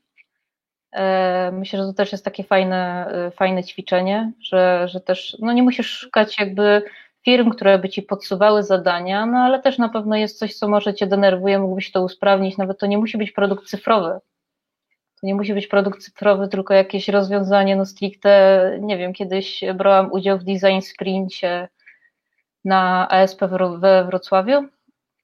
No jakby z kartonów tworzyliśmy w ogóle rozwiązanie dla osób e, starszych, dla seniorów. E, stworzyć takie rozwiązanie, gdzie seniorzy mogliby na przykład brać, e, nie chcę tego przekręcić, brać na przykład coś ala koszyk piknikowy, na zewnątrz. Sobie zjeść e, na zewnątrz, gdzieś w parku, żeby częściej wychodzić, wychodzić z domu, no ale z własnym posiłkiem. Na tej zasadzie. Więc to nie był produkt cyfrowy, tylko cieliśmy z kartonów po prostu e, dane. Akurat nam wyszedł taki plecak, który się rozkłada. No ale to też był cały, cały sprint, też jakby to obfotografowaliśmy. Myślę, że to też jest fajne do portfolio, że jakby nie, nie skupiasz się tylko na tym produkcie cyfrowym, chociaż no finalnie jeżeli chcesz być projektantem, no to y, UX, no to na tym będzie się skupiać Twoja praca. No ale jeżeli jest coś totalnie nie, niezwiązanego z tym, no to czemu nie, nie spróbować też? Jak można coś rozwiązać? No ja powiedzmy miałam, y, już kończę, y, powiedzmy miałam case w portfolio odnośnie swojego projektu na czwartym roku, jeżeli chodzi o halę sportową, i po prostu przerobiłam to na e, projekt z dostępności też. Dlaczego na przykład, e, jakie doświadczenia może mieć użytkownik takiej hali sportowej, jeżeli jest osobą niepełnosprawną? Bo tak naprawdę projektowanie budynku i wytyczne według e, prawa budowlanego to jedno, ale też jakby wytyczne dla osób no powiedzmy niepełnosprawnych y, ruchowo, czy niewidomych, niedowidzących, no to to też e, trochę też tego e, brakuje w obecnej architekturze. Więc robiłam po prostu z tego taki case, który wrzuciłam sobie do portfolio. E, więc myślę, że też nie ma, nie ma tutaj ograniczeń, jeżeli chodzi o, o tworzenie takich, może definiowaniu danego problemu i szukanie po prostu do niego rozwiązania. Mhm. E, ja też odniosę się do tego pytania, bo e, czy portfolio UX musi zawierać ostateczną stronę? Ja powiem, że w kontekście juniora nawet wolałbym nie. No chyba, że to jest grafik i ma background graficzny, UI-owy, e, to wtedy ok, to zrób to ładnie, nie? Natomiast ja chciałbym poznać sposób myślenia, sposób rozwiązywania problemów, metodyczność jakąś w, kontekście działania i rozwiązywania tego problemu, to, co jest istotne w kontekście biznesu, bo ładny obrazek to mi zrobi, wiecie, upraszczając trochę oczywiście, e, osoba na innym stanowisku. Ja sobie taką osobę znajdę, a tutaj potrzeba takiego warsztatu, e, trzeba tych umiejętności bardziej miękkich, takich do przetwarzania danych, do słuchania, do, do, do mania, mania do posiadania tej chwili refleksji nad tym, co ja zrobiłem i, i, i posłuchania, co, co ludzie, jak ludzie y, konsumują różne rzeczy. Nie? No ja się z Tomek całkowicie z Tobą zgodzę i, i też z mojej perspektywy no bardzo często e, no, projektanci się pytają o to, to, to ładny UI. Tak, rzeczywiście widziałem naprawdę mega super UI, ja takie mówię, wow, ej, to wygląda ślicznie. E, i, ale zadawałem później pytania, ale po co w ogóle zrobiłeś redesign? Mhm. Po co robiłeś ten redesign? I, i, i wtedy, wtedy młodzi adepci, i nawet ci starsi czasami, e, no w sumie nie wiem. Mhm. I, I, tu musimy właśnie wyjść od tego. Takich, wiesz, zmienię stronę Amazona na piękny UI, nie? No to dokładnie. To... Doskonale. W tym, no, w szacie, w tym. E, no, no, właśnie, właśnie, właśnie dokładnie i to um, pamiętam jak e, na Wód Wrocław, um, który organizowaliśmy, właśnie mieliśmy taki case, dobra, wymyślmy konkurs i Ola wpadła na e, mega fajny pomysł śmieci w mieście Wrocław, które są, wiecie, no po prostu idziecie w parku czy gdzieś i po prostu śmieci się walają. I to, to jest zdecydowanie problem, który dotyczy nas wszystkich, problem miasta, i to był bardzo trudny problem do rozwiązania, bo teraz jak można do niego podejść? A my jeszcze utrudniliśmy zadanie ludziom, żeby rozwiązać ten problem rozwiązaniem niecyfrowym, no bo mamy taką, łatwo jest stworzyć e, milionową aplikację mobilną, która będzie coś tam rozwiązała, a czasami trudniej jest pomyśleć, że można rozwiązać ten problem no, troszeczkę łatwiej i, i szybciej, więc zdecydowanie ładny UI nie, to jest, ja, ja na przykład osobiście, jak yy, zdarza mi się szukać e, pracy od czasu do czasu, to yy, ja nawet nie mam żadnego takiego ładnego designu, który mogłem rzucić. Mam jakieś problemy, które rozwiązałem yy, i te problemy albo zamieniły się na oszczędność czasu, oszczędność czasu, zwiększone revenue, etc., etc. To są problemy, które fajnie, fajnie jest prezentować, więc Sola powiedziała, można poszukać problemów dookoła nas i tych problemów jest mnóstwo. To jest nawet taki e, problem, e, standard e, komunikacji miejskiej. I zastanówcie się, czy komunikacja miejska, czy oznaczenie na przykład w mieście Wrocław dla wszystkich działa identycznie. Można się zastanowić, czy osoby, ja na przykład bardzo często widzę osobę starszą, która patrzy na ten rozkład jazdy tak mm, i, i pyta się, przepraszam, czy, czy mógłby Pan mi powiedzieć, o której godzinie e, odjeżdża e, tramwaj, bo osoby starsze na przykład nie mają takiego doświadczenia, jak my. Wyciągamy sobie znaną aplikację, jak dojadę, pyk, pyk, pyk, oj, widzę, gdzie jest tramwaj albo której odjedzie. To osoby starsze przychodzą albo z przyzwyczajenia wiedzą, aha, tutaj szóstka jeździ o tej, o tej godzinie, a jeżeli nie mają tego doświadczenia, to muszą korzystać i przeczytać informację, która jest e, albo jeżeli jest ten, ten, ten fajny wyświetlacz, a jeżeli nie, no to na papierowej wersji, która jest pisana takim, takim fontem, że czasami no pożar się Boże. No e... Komunikacja miejska to jest w ogóle szeroki temat. Ja... No jest, jest spotkałem się z takim zarzutem, że na przykład jaki powinien być lektor czytający przestańki? Kiedy on je powinien czytać? Kurde, to temat rzeka tak. Faktyczne jakieś, takie typu, nie wiem, wibracje czy coś, nie? Mnóstwo, mnóstwo rzeczy się tam pojawia, które, które mogą nie zadziałać i to rzeczywiście masz rację, są problemy, z którymi, które są trudne do rozwiązania i z którymi łatwo, warto się zmierzyć, nie? Dobra, ja, ja bym chciał teraz y, przejść do, do, do czegoś, godzinie, po godzinie i 20 minutach naszego gadania do czegoś, o czym na pewno wszyscy chcą usłyszeć, czyli rozmowy rekrutacyjne. Twoje, Ola, rozmowy. Aha, moje, okej, nie, bo Piotr mówił, że szuka pracy, to wiecie. Twoje, Nie, jak szukałem pracy. Jak Aha, dobra, szukałem, dobra. Znaczy tak, e, nie będę ukrywać, że jeszcze wtedy, czyli to było no tam lato 2019, co nie, to rzeczywiście jest ten okres, nie, przepraszam, jak jest maj, więc w sumie nawet teraz możecie, możecie śledzić różne strony, aczkolwiek sytuacja, no powiedzmy w jakiej jesteśmy obecnie teraz, e, może to troszeczkę e, zahamować, ale dużo właśnie chyba e, maj, kwiecień, jakoś tak na wiosnę właśnie rodzi się tych staży e, w okresie letnim. Więc rzeczywiście na, e, na, na parę startowałam, albo w ogóle startowałam na e, totalnie juniora, nawet e, mając tę świadomość, że nie mam żadnego doświadczenia jako tako stricte w firmie UX-owej. Natomiast powiedzmy, że ogłoszenie to jest jedno, a to tak naprawdę czego chce firma, to rzeczywiście może być czasem drugie, e, więc nie wiem, e, próg e, plus dwa lata czy plus jeden jakoś mnie osobiście nie zniechęcał.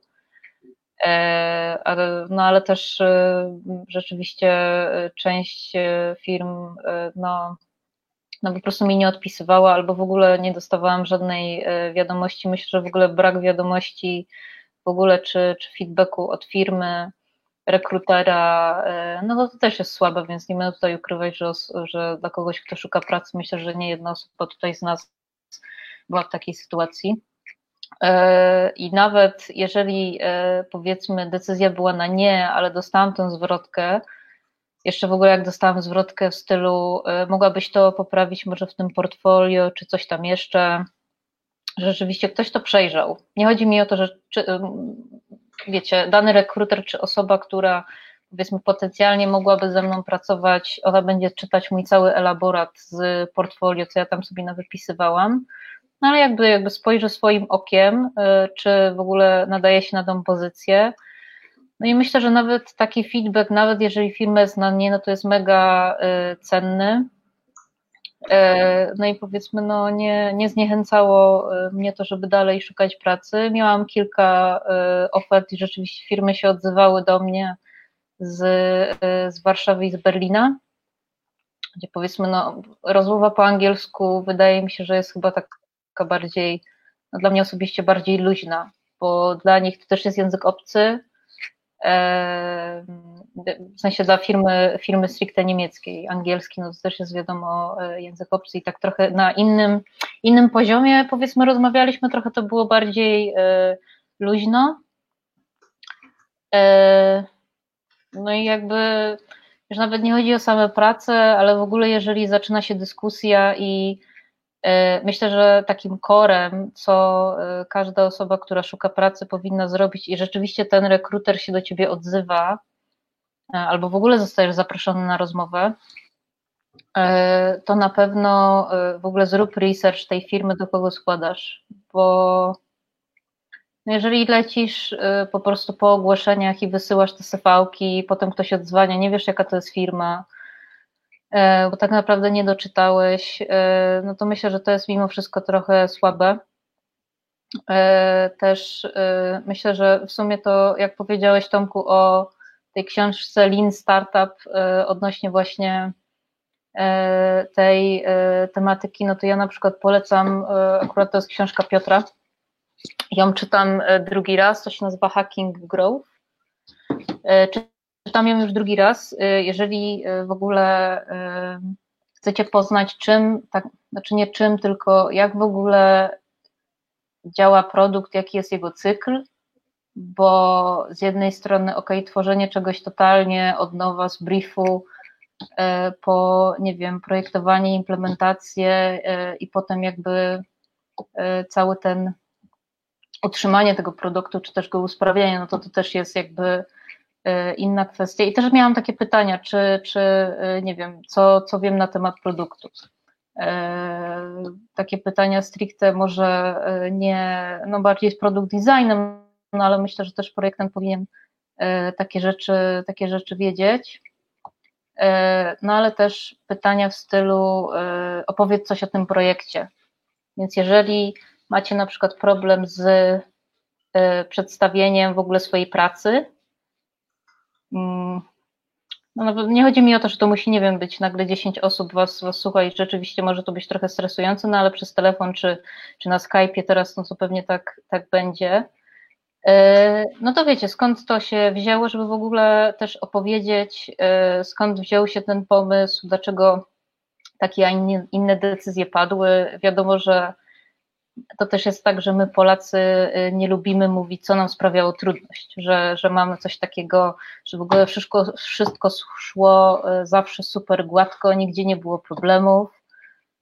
Y, no ale taka prawda nie jest, że projektowanie to jest po prostu przejście z punktu A do punktu B, tylko nie wiem ile jest tutaj powiedzmy może też grafików, że najpierw masz y, plik ostateczny, potem masz ostateczny 2, 3 y, y, i tak dalej, i tak dalej, więc droga jest dosyć kręta czasem, jeżeli chodzi o projekt. Potem zmieniasz w ogóle nazwę, że to nie jest ostateczny, tylko final. No więc tutaj, no jakby droga czasem jest kręta i myślę, że nawet przedstawianie takich problemów, z którymi ty musiałeś się sam zmierzyć, że na przykład była jakaś blokada, nie wiem, tworzysz aplikację do e, no nie wiem, do, do podlewania e, roślin, prawda? I, i nagle masz jakąś taką blokadę technologiczną i nie, i nie umiesz sobie z tym poradzić i tak dalej, no to chcąc nie chcąc, no, robisz ten research, tak, badasz, może pytasz kogoś, jak to dalej rozwiązać, no ale to było takie coś rzeczywiście diametralnie, że trochę twoja praca stanęła. E, myślę, że warto też to podkreślić. E, pewnie jest, e, znaczy nie pewnie jest, tylko dużo było pytań o pracę zespołową, jak ci się pracuje w zespole, albo w ogóle jak masz sam jakieś taski, czy, czy jesteś w stanie powiedzmy priorytetyzować swoją pracę. To, to zależy od firmy, bo w sumie w sumie to nie wiem, no, y, panowie mają więcej doświadczenia. Y, jeżeli chodzi o rekrutację, to, to może y, tutaj oddam już głos. Ale z mojej strony, no to raczej, raczej pytanie o portfolio, raczej praca w grupie. Też jak wspomniałam, warto, warto znać firmę, która w ogóle do nas odzwania, bo zawsze myślę, że kandydat zaplusuje, jeżeli coś tam, no że widelec coś ci się zapamiętało z tej strony, i, i ewentualnie, no to też taki, to też jest kontakt z ludźmi, tak, więc jeżeli z kimś się naprawdę fajnie rozmawia, a też miałam niektóre telefony takie, że e, no nie wiem, czy rekruter miał gorszy dzień, czy, czy po prostu jakoś rozmowa się nie kleiła, więc e, też nie ma się co zmuszać.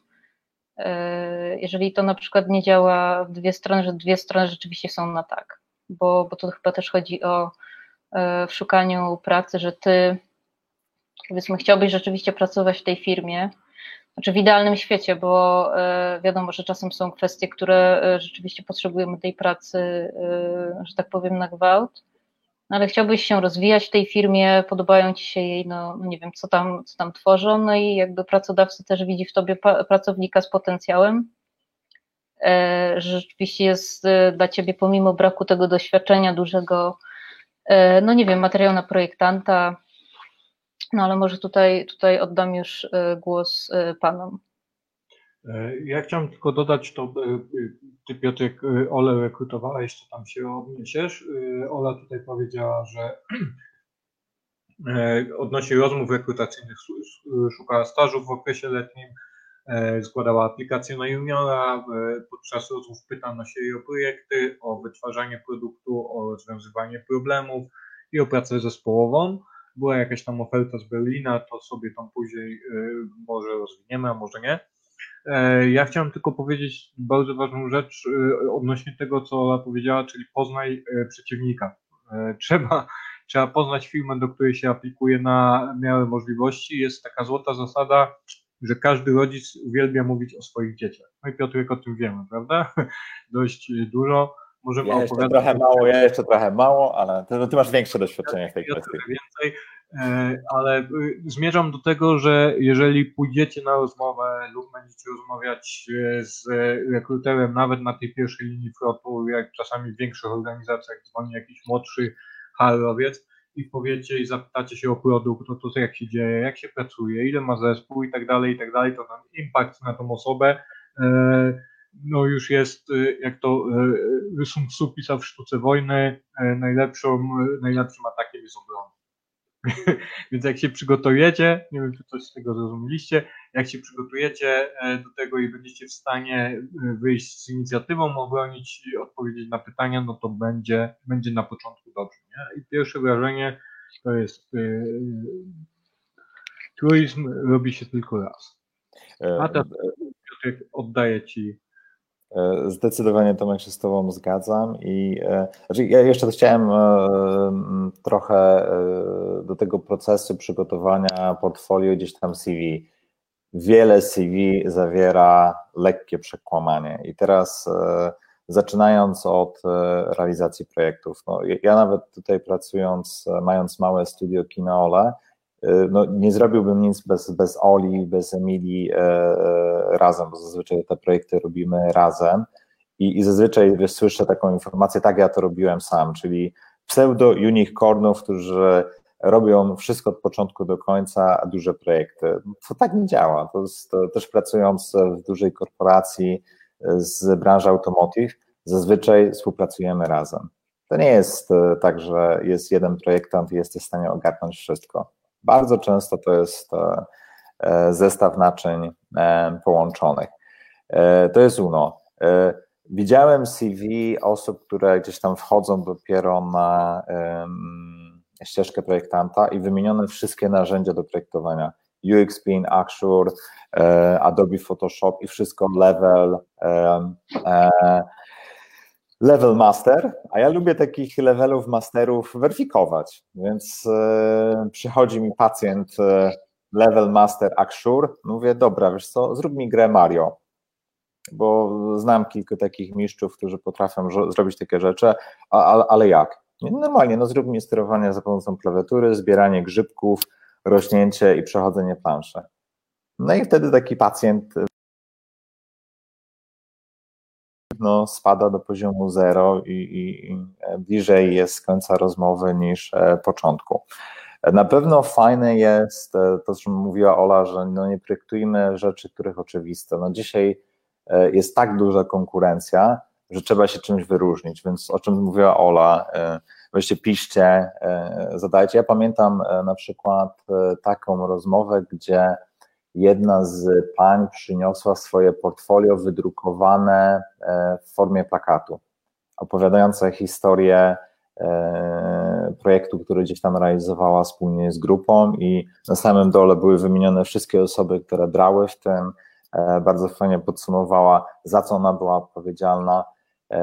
I, i, i to był też jakiś projekt dla NGO, czyli to na totalnym freelance za free, E, I, to jakby zapada w pamięci, no bo, no bo wiadomo, że cyfrowe portfolio pod tytułem przynieść PDF-a albo o, zobacz na moim e, Driblu czy, czy innym tudzież e, majstersztyku, to, to, to nie działa, tak, tak totalnie. Odnośnie kompetencji, tutaj chciałem jakby zaznaczyć jedną rzecz, że rzeczywiście są kursy, uczymy się tych podstaw, o jest badanie, gdzieś tam projekty, bla, bla, bla.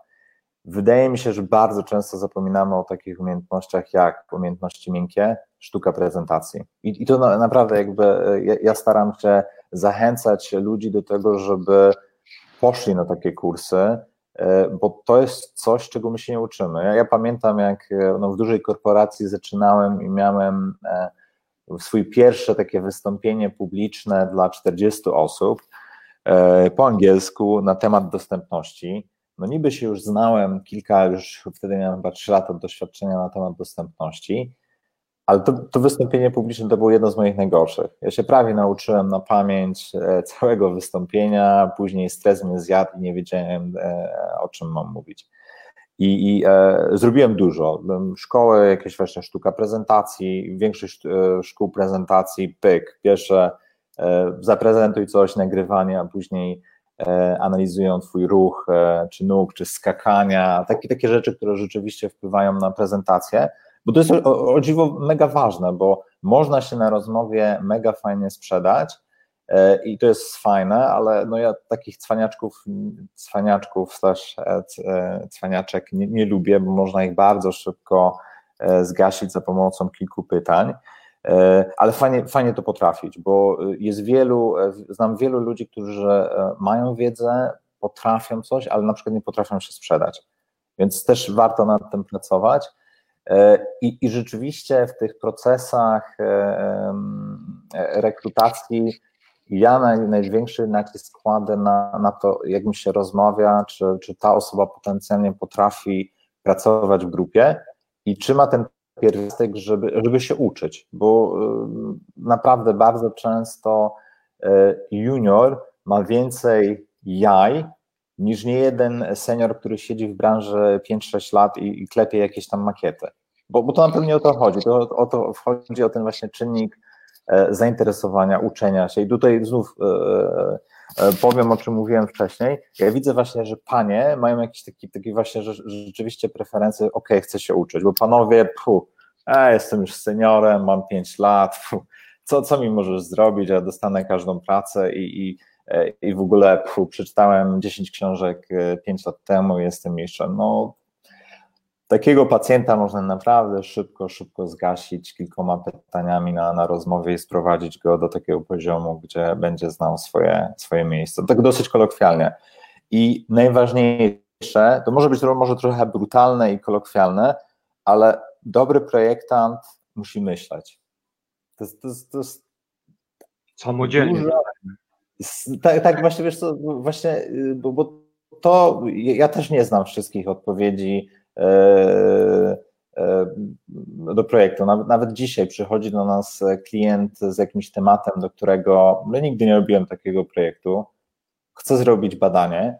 No i, no i co powie? Nie, słuchaj, no mówię mu szczerze, słuchaj, no ja tego czegoś nie robiłem, ale fajny temat, jesteśmy zainteresowani. Daj nam chwilę czasu, żebyśmy w ogóle weszli w buty. No i co robimy? Wujek Google zaczynamy szukać albo pytamy się mądrzejszych głów. No bo no właśnie o to chodzi w tym networkingu, czyli o, tak pu, znam... Ten sam case jest z audytami. Przychodzi do ciebie e, sklep wózków widłowych, żeby zaudytować mu stronę e, i ty patrzysz na tą stronę i mówisz, no, no nie, ja potrzebuję wiedzieć, dlaczego wy te wózki sprzedajecie i kto te wózki kupuje, żeby cokolwiek w ogóle zaudytować, nie? No dokładnie, właśnie nawet e, my czasami startujemy gdzieś tam w przetargach i też z Olą mieliśmy taki przetarg na audyt dostępności architektonicznej i się pytam, Ola, no dobra, ty jesteś architektem, więc pewnie masz to wszystko w małym paluszku, tak? No i Ola mówi, no Piotrek, to tak nie działa, tu jest prawo, tu jest to, to, to. No i rzeczywiście poświęciliśmy jeden dzień, żeby w ogóle zbadać. Ola zrobiła mi taki research, patrz, masz tyle e, aktów prawnych, ja mówię, okej, okay, no to dobra. A na początku myślałem, no to jest proste. No wchodzisz do budynku, czy wózek się, e, wózek się zmieści, czy są napisy na tym samym e, poziomie, czy jest informacja, czy można obsłużyć petenta, który jest niesłyszący lub głuchy, no ale się nagle okazało, uuu, no to jest grubszy temat. Tu trzeba przejrzeć ten i mówi, no dobra, no to taka decyzja mm, kurde, no, może być grubo, może, może niekoniecznie to jest coś, co dla nas i, i trzeba y, mieć taką y, troszeczkę obniżyć loty, ale też jakby szacunek do samego siebie, bo czasami mam takie wrażenie, że, znaczy ja też mogę to powiedzieć ze swojej perspektywy, też takim byłem na początku kozakiem, puh, przeczytałem Don't Let Me Think i już wiem wszystko o badaniu, a później e, spotkałem mądrzejsze głowy i okej, okay, chyba, no, chyba nic nie wiem. E, I to jest właśnie fajne. Nawet, nawet po. po to, jest, to, co mówisz, e, Piotr, to jest tak zwana krzywa wiedzy, która zakłada, że jak jesteś na tej krzywej, to jak jesteś na poziomie takim, wiesz, juniorskim, tak, masz niewielkie doświadczenie i to doświadczenie masz do poziomu, powiedzmy, takiego mida, no to e, jakby epatujesz tą wiedzą na lewo i w prawo, nie? Im bardziej stajesz się ekspertem, tym więcej wiesz o temacie i tym y, ostrożniej się wypowiadasz na temat tej wiedzy, którą mógłbyś się dzielić, nie? I to jest bo, bo co... dlaczego tacy fachowcy, specjaliści często ich nie ma, a jest pełno takich y, ludzi, którzy po prostu dobrze się prezentują. Nie? No właśnie to, to, fajnie, że to mówisz, bo nawet po, po tylu latach doświadczenia spotykam Ingrid, która no, siedzi w branży 30 lat, czyli ja, ja wtedy, jak ona już e, tworzyła pierwsze produkty cyfrowe, ja jeszcze rysowałem e, e, kredką na papierze, a może jeszcze nie. Albo na ścianie. albo na ścianie. I, i wiesz, to, to jest właśnie fajne, że się spotyka z taką osobą i nawet mówisz, uuu, no dobra, jeszcze, jeszcze jest tutaj trochę ochota to. I, i, I czasami to nawet z tym, z tym, z tym, głup, z tym głupim pytaniem, no, nie testujemy ciebie, testujemy, e, testujemy aplikację i ktoś ci zadaje pytanie, jeżeli ty masz refleksy i przemyślisz go, rzeczywiście, o może tak, może tak, to, to jest właśnie fajne. I to właśnie tak kolokwialnie mówię, myślenie. To jest takie aż tak mało, a tak dużo. Tak super. E, no to, a chciałbyś jeszcze coś dodać? Do, ja do CV chciałbym dodać, bo e, zawsze mnie mierzą te wszystkie gwiazdki w CV-kach, e, pięć gwiazdek, jestem, jestem specjalista na pięć gwiazdek, albo suwaczki w ogóle, które kompletnie nic nie znaczą, bo dla ciebie master jest to, a dla mnie master jest to i to po prostu, ja, ja nie mogę, nie? A już w ogóle jak czytam, że ktoś w 2003 roku y, pracował na ogórkach w Niemczech albo sprzedawał w McDonaldzie, to, to w ogóle też mnie nie interesuje. To też taka wskazówka, e, żeby w te CV-ki nie pakować y, rzeczy, które nie mają związku e, nie tyle z UX-em, co, co jakby z e, rodzajem tej pracy, nie? bo jeżeli pracowaliście jako team leader, czy pracowaliście zespołowo przy pakowaniu gdzieś tam była linia produkcyjna, no to to jest być może rzecz, która, która y, pomoże powiedzieć mi, czy Piotkowi, czy komukolwiek innemu, kto będzie rekrutował, że, e, że, to, że, że potrafisz pracować w zespole, że potrafisz rozmawiać z ludźmi, nie? Tak, wiesz co, wiesz, wyobraźmy sobie, że e, jest pozycja projektanta w firmie e, produkującej, nie wiem, produkującej, e, pakującej ogórki, te, te przysłowiowe. Jeżeli rzeczywiście miałeś takie doświadczenie, mhm. No to to jest idealnie wpisanie, no bo firma wtedy może zobaczyć, ok, ta osoba miała doświadczenie po drugiej stronie.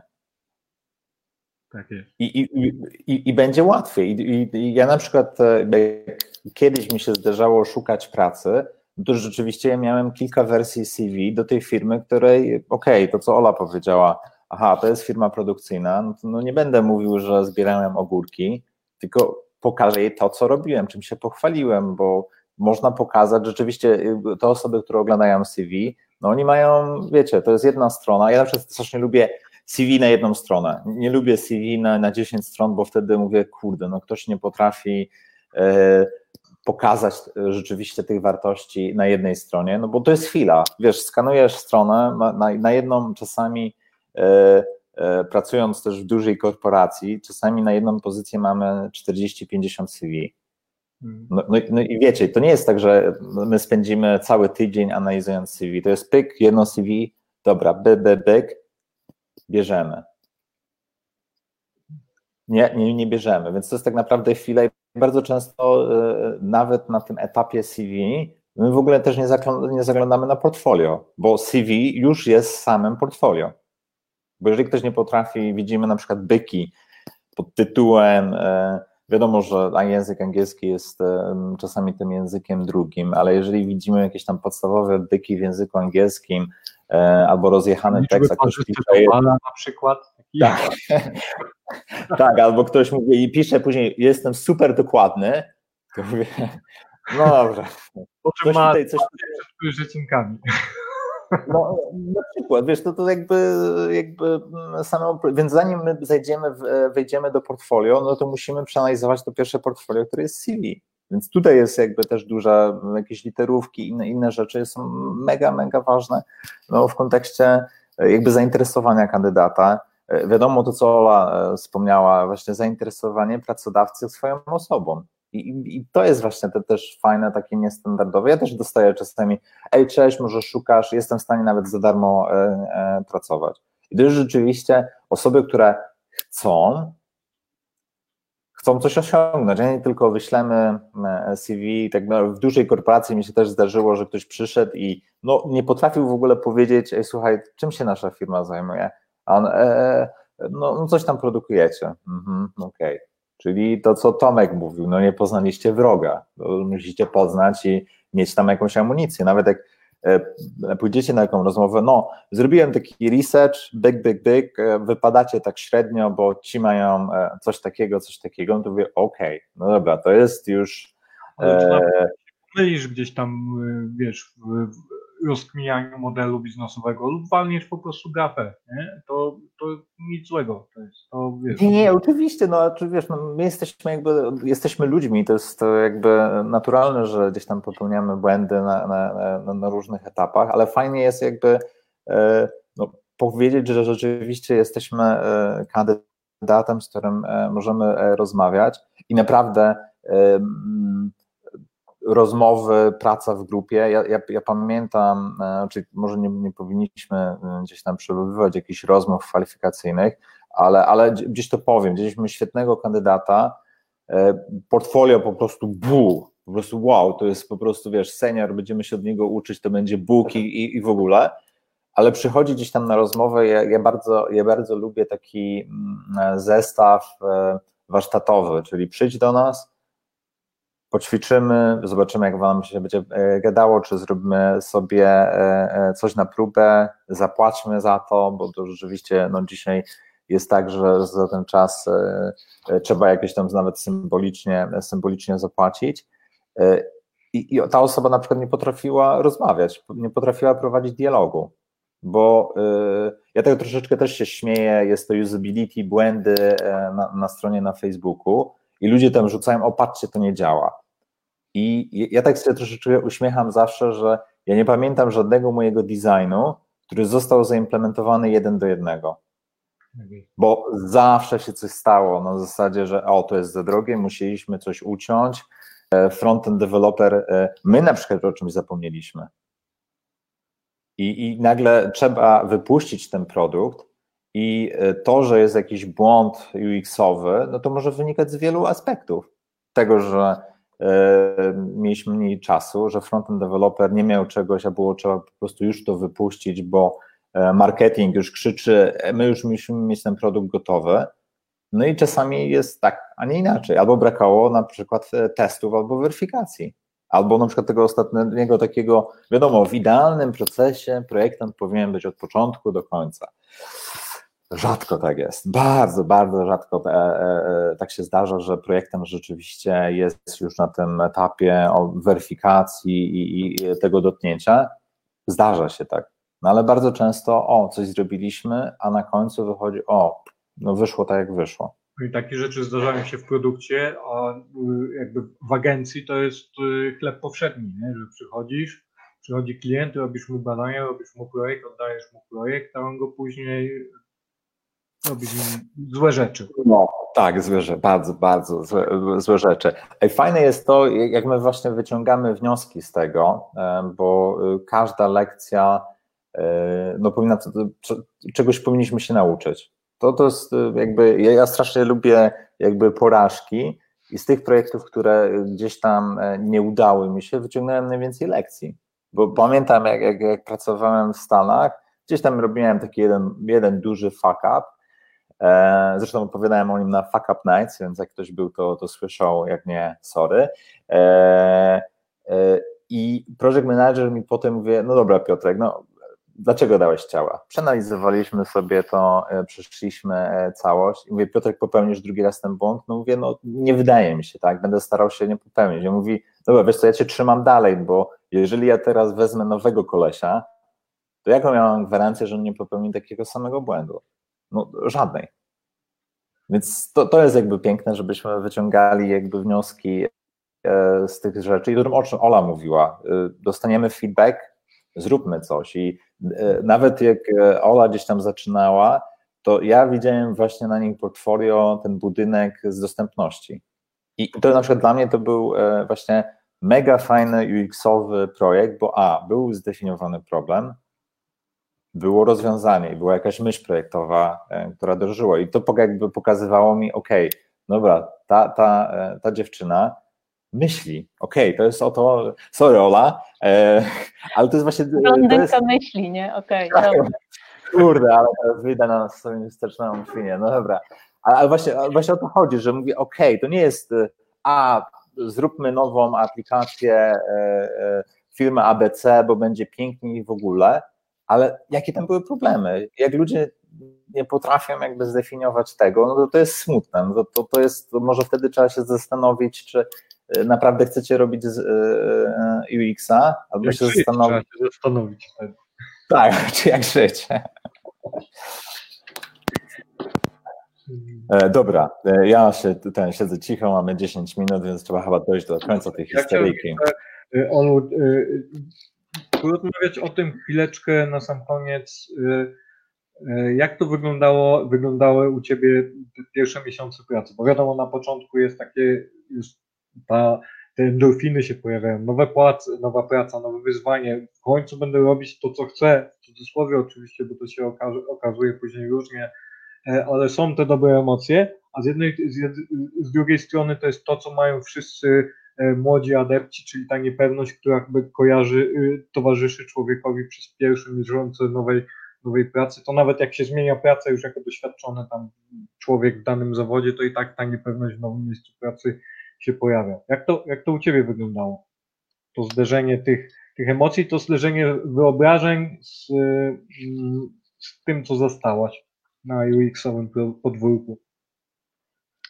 E, znaczy, wiesz co, z jednej strony e, bardzo było to dla mnie stresujące, że w ogóle no jakby nawiążę do tego, co, co, co wcześniej, e, powiedzmy przyjmujemy pewien schemat przez całe studia i non-stop jakby obcujemy z, z danym kierunkiem studiów, no i jakby jesteśmy jesteśmy zdecydowanie e, na tak, jeżeli chodzi o powiedzmy daną dziedzinę, e, zmieniamy zdanie.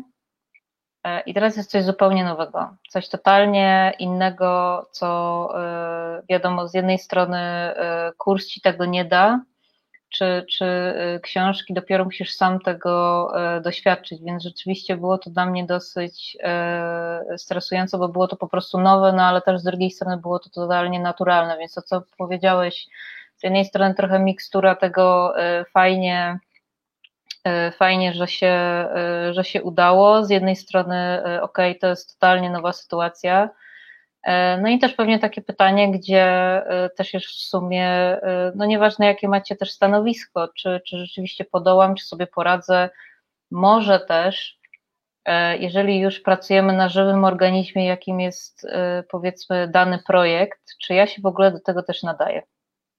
Bo kurs jedno, a tak naprawdę, jeżeli mamy klienta, który przychodzi do nas z danym E, z danym powiedzmy pomysłem, czy projektem, czyli designem, e, no to to e, chyba wtedy ma się taką totalną już taki big picture na to, czy rzeczywiście, czy z jednej strony umiesz w ogóle rozmawiać z ludźmi, o co ci tak naprawdę chodzi. Może rzeczywiście, no ja jakby też nadal się uczę, więc pewnie są u mnie pewne zachowania, które jakby nadal są spuścizną, no nazwijmy to mojej pracy jako e, projektanta architekta. E, I jakby staram się, staram się e, cały czas jakby coś u siebie też usprawniać, no albo no, też jakby nie, nie jestem idealna, nawet jeżeli jestem juniorem, myślę, że mam nadal prawo do, do, do błędów, no ale też to, co wspomnieliście wcześniej, no istotna jest też nauka i w ogóle ta chęć nauki. E, że nie osiadasz na laurach, tylko cały czas, nie wiem, mogę polecić potem jakieś, może nie książki, ale jeszcze podcasty inne, oprócz też Tomka. Jeżeli nie słyszeliście Tomka wcześniej, to, to wcześniejsze odcinki też były bardzo fajne.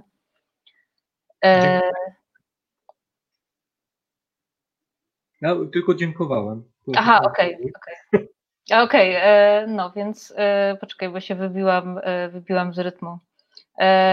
No więc powiem szczerze, że no to jest coś nowego, no, no nie wiem, tak jak ze zmianą pracy. Z jednej strony jest fajnie, z drugiej może to wydawało ci się, że będzie to wyglądać inaczej, no ale też nie uważam, że to jest coś złego, bo jakby też musisz być taki, e, nie wiem, elastyczny do tego, co się dzieje.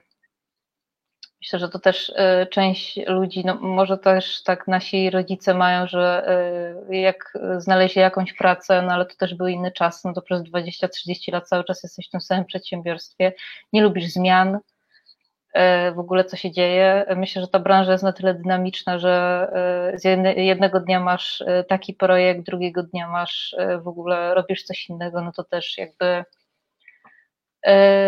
no to co wspomniałam wcześniej, jesteś elastyczny, umiesz się dostosować. Myślę, że nadal się tego uczę. No ale też myślę, że jeżeli w ogóle chodzi też o, o moje kompetencje, to też ciężko samego siebie oceniać. Myślę, że w miarę znam swoje wady, e, albo może inaczej, e, jestem świadoma, co mi idzie na przykład dosyć ciężko. Jakie, jakie dziedziny? Myślę, że to też jest bardzo istotne, jeżeli w ogóle masz. Słucham? A z czym masz problemy? Zapytaj Piotra. Nie no, mówiłeś, że wiesz, to wiesz, challenge. E, ja może tak, tak, ten dorzucę się do tego, bo ja też prowadząc tam mini UX studio też wszedłem rolę jakby takiego no, właściciela i nie, nie wiem, menadżera i też jest mega trudno, ale wydaje mi się, że tak kluczem jest jakby rozmowa, bo y, mieliśmy nawet z Olą kilka, kilka spin i to jest jakby gdzieś tam naturalne w relacjach ludzi. Wydaje mi się, że właśnie najważniejsze jest gdzieś tam rozmawianie i takie otwarte rozmawianie, bo no, no nie ma e, ludzi idealnych e, i, e, no i każdy ma swoje wady i zalety. I fajnie, fajnie jest nad tym, żeby rozmawiać. To, to jest może aż, aż tak trudno, ale czasami jest trudno porozmawiać. Czasami wiadomo, że coś, coś pojawi się po jakimś czasie i musimy już zareagować na jakieś symptomy, czy zareagować, e, czy czasami reagujemy e, zbyt impulsywnie. Taka złota zasada, którą ja w ogóle się nie trzymam. Masz maila, jesteś wkurzony, policz do 10 albo odpisz na drugi dzień. Ja się nigdy tego nie, nie, nie, nie trzymam, ale to jest właśnie takie, takie fajne rzeczy, które no, trzeba no, wypracować. I znaczy mi na przykład pomaga jakby taka rozmowa i szczera rozmowa i, i to jest jakby według mnie fajne. Dobrze, to ja mam tutaj dwa pytanka. E, Tomek się pyta, przyklejony komentarz, jak radzić sobie ze zniechęceniem w chwilach wolnych. Ola? E, wiesz co, Tomek, e, też miałam takie pytanie w sumie sama do siebie, co jeżeli, no może nie, że nie podołam, tylko może nie jestem za dobra na dane stanowisko, czy może w ogóle się do tego nie nadaje. Bardzo polecam jeżeli nie znacie, fajny jest kanał e, The Future e, i mamy e, właściciela, nazywa się Chris Do. Kanał to się nazywa The Future i rzeczywiście on tam bardzo dużo prowadzi warsztatów. Firma jest zlokalizowana w Stanach i też dużo ma warsztatów ze studentami. I w sumie wysłuchiwałam też takiego jego live broadcastu odnośnie co mam zrobić, jeżeli mi się nie chce, nie wiem, mam inną pracę, e, chciałbym się może przebranżowić albo w ogóle robić jakieś dodatkowe projekty, nie tylko na e, studiach, chciałbym się w tym rozwijać, no ale mam pracę na cały etat, powiedzmy, przychodzę z pracy, jestem zmęczony, bardziej wolałbym sobie coś pograć i tak dalej, jakoś inaczej zabić ten czas. Nie chcę mi się siadać znowu przed e, komputerem i, i po prostu coś tam sobie, nie wiem, projektować czy, czy kodować, to on w sumie to spuentował, że no to tak naprawdę, jeżeli masz chwilę zwątpienia, no to chyba to nie było to, co tak naprawdę chciałeś od samego początku, bo jeżeli y, coś, na coś się zdecydowałeś i y, wychodzisz z założenia, że to ci naprawdę kręci, y, no to jakby no raczej dużo takich chwil zwątpienia nie powinno być. Wiadomo, że jesteśmy tylko ludźmi i przychodzi taki czynnik jak po prostu zmęczenie albo chciałbym totalnie zrobić coś innego, bo e, no, no nie wiem, część osób lubi, lubi rutynę, jakiś tam swój schemat, schemat dnia. Niektórzy wolą, że ich dzień wygląda zupełnie inaczej. E, ale wiesz co, e, chwilę zwątpienia, no No już mam trochę ich tak mniej, powiem Ci szczerze. E, osobiście bardzo lubię e, akurat ten kanał słuchać, albo to się wcześniej nazywało Product Breakfast Club, teraz się nazywa Jake and Jonathan, czyli mamy Jake'a Knapa, który napisał książkę Sprint.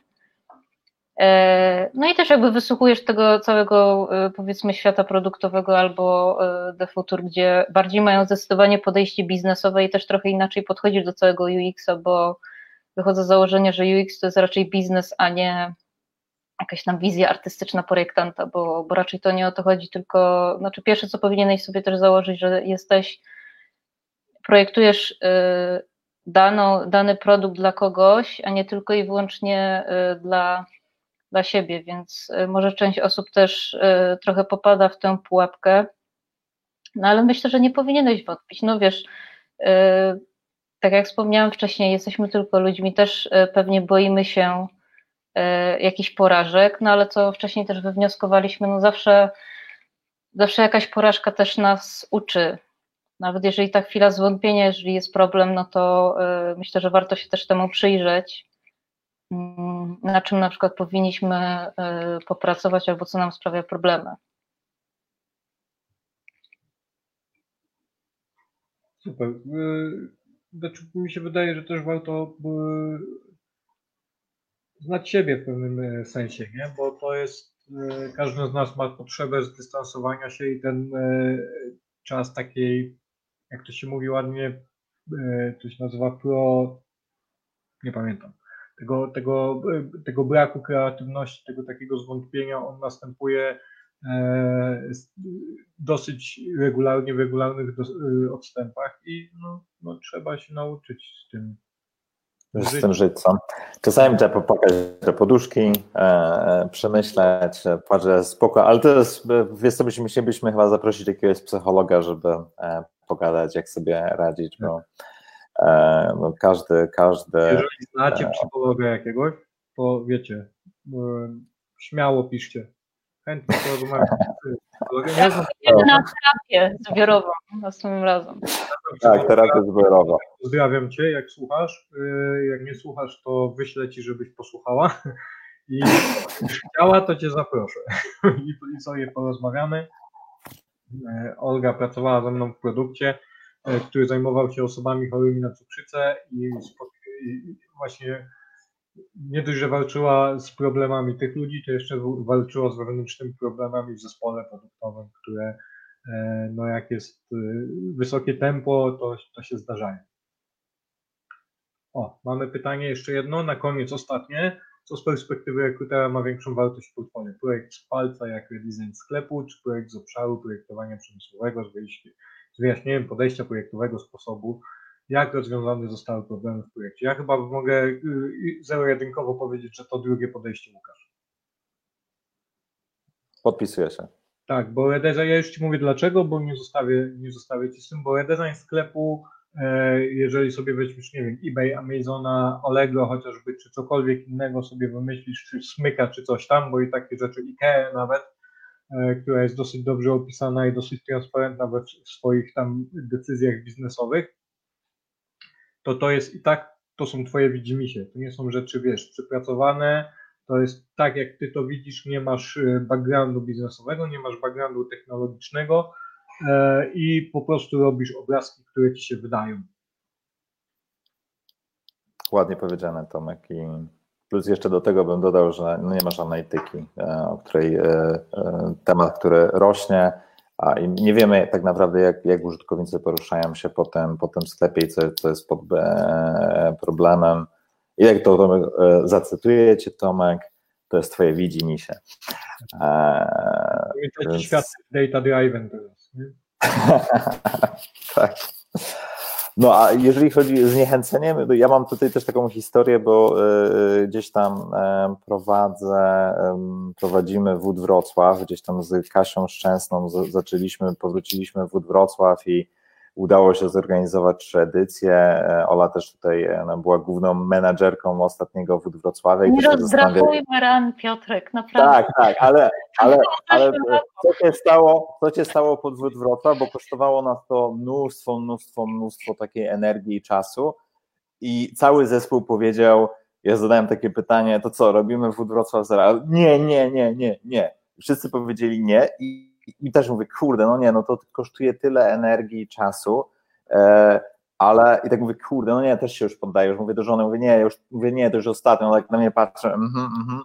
E, i spoko. No i, no i co wymyśliliśmy, że w tym roku zrobimy e, Wód Wrocław online. Będzie nas kosztowało trochę mniej efortu, e, będzie trochę mniej gości, ale będą fajniejsi i, i to jest jakby, no jakby na to zniechęcenie, znaczy to jest mój pomysł, mój pomysł na, na to zniechęcenie i chwilę zwątpienia, żeby sobie czasami to zostawić, a może z tego urodzi się coś e, nowego, bo jakbyśmy mieli robić e, Wód Wrocław e, dzisiaj znów fizycznie, to byśmy chyba się wszyscy zajechali i każdy poszedł po prostu w osobną stronę i byśmy od, od Facebooka unfriend, na LinkedInie. Mamy tu 43 osoby, potencjalnie 40, 43 wolontariuszy, tak? Nie, nie, ja już naprawdę, nie, nie, nie. Przyjdzie aplikację. Znaczy nie, no tylko tak, tak. testowanie, nie, nie chodzi o jakby na, na nakład pracy, bo to na pewno było e, trudne. Oddajesz swój wolny czas, który e, powiedzmy miałeś na weekendy, czy też czas po pracy. Więc hmm. e, to była duża praca, no ale też ze względu na obecną sytuację też nie wiadomo jak potoczą się te wszystkie większe imprezy.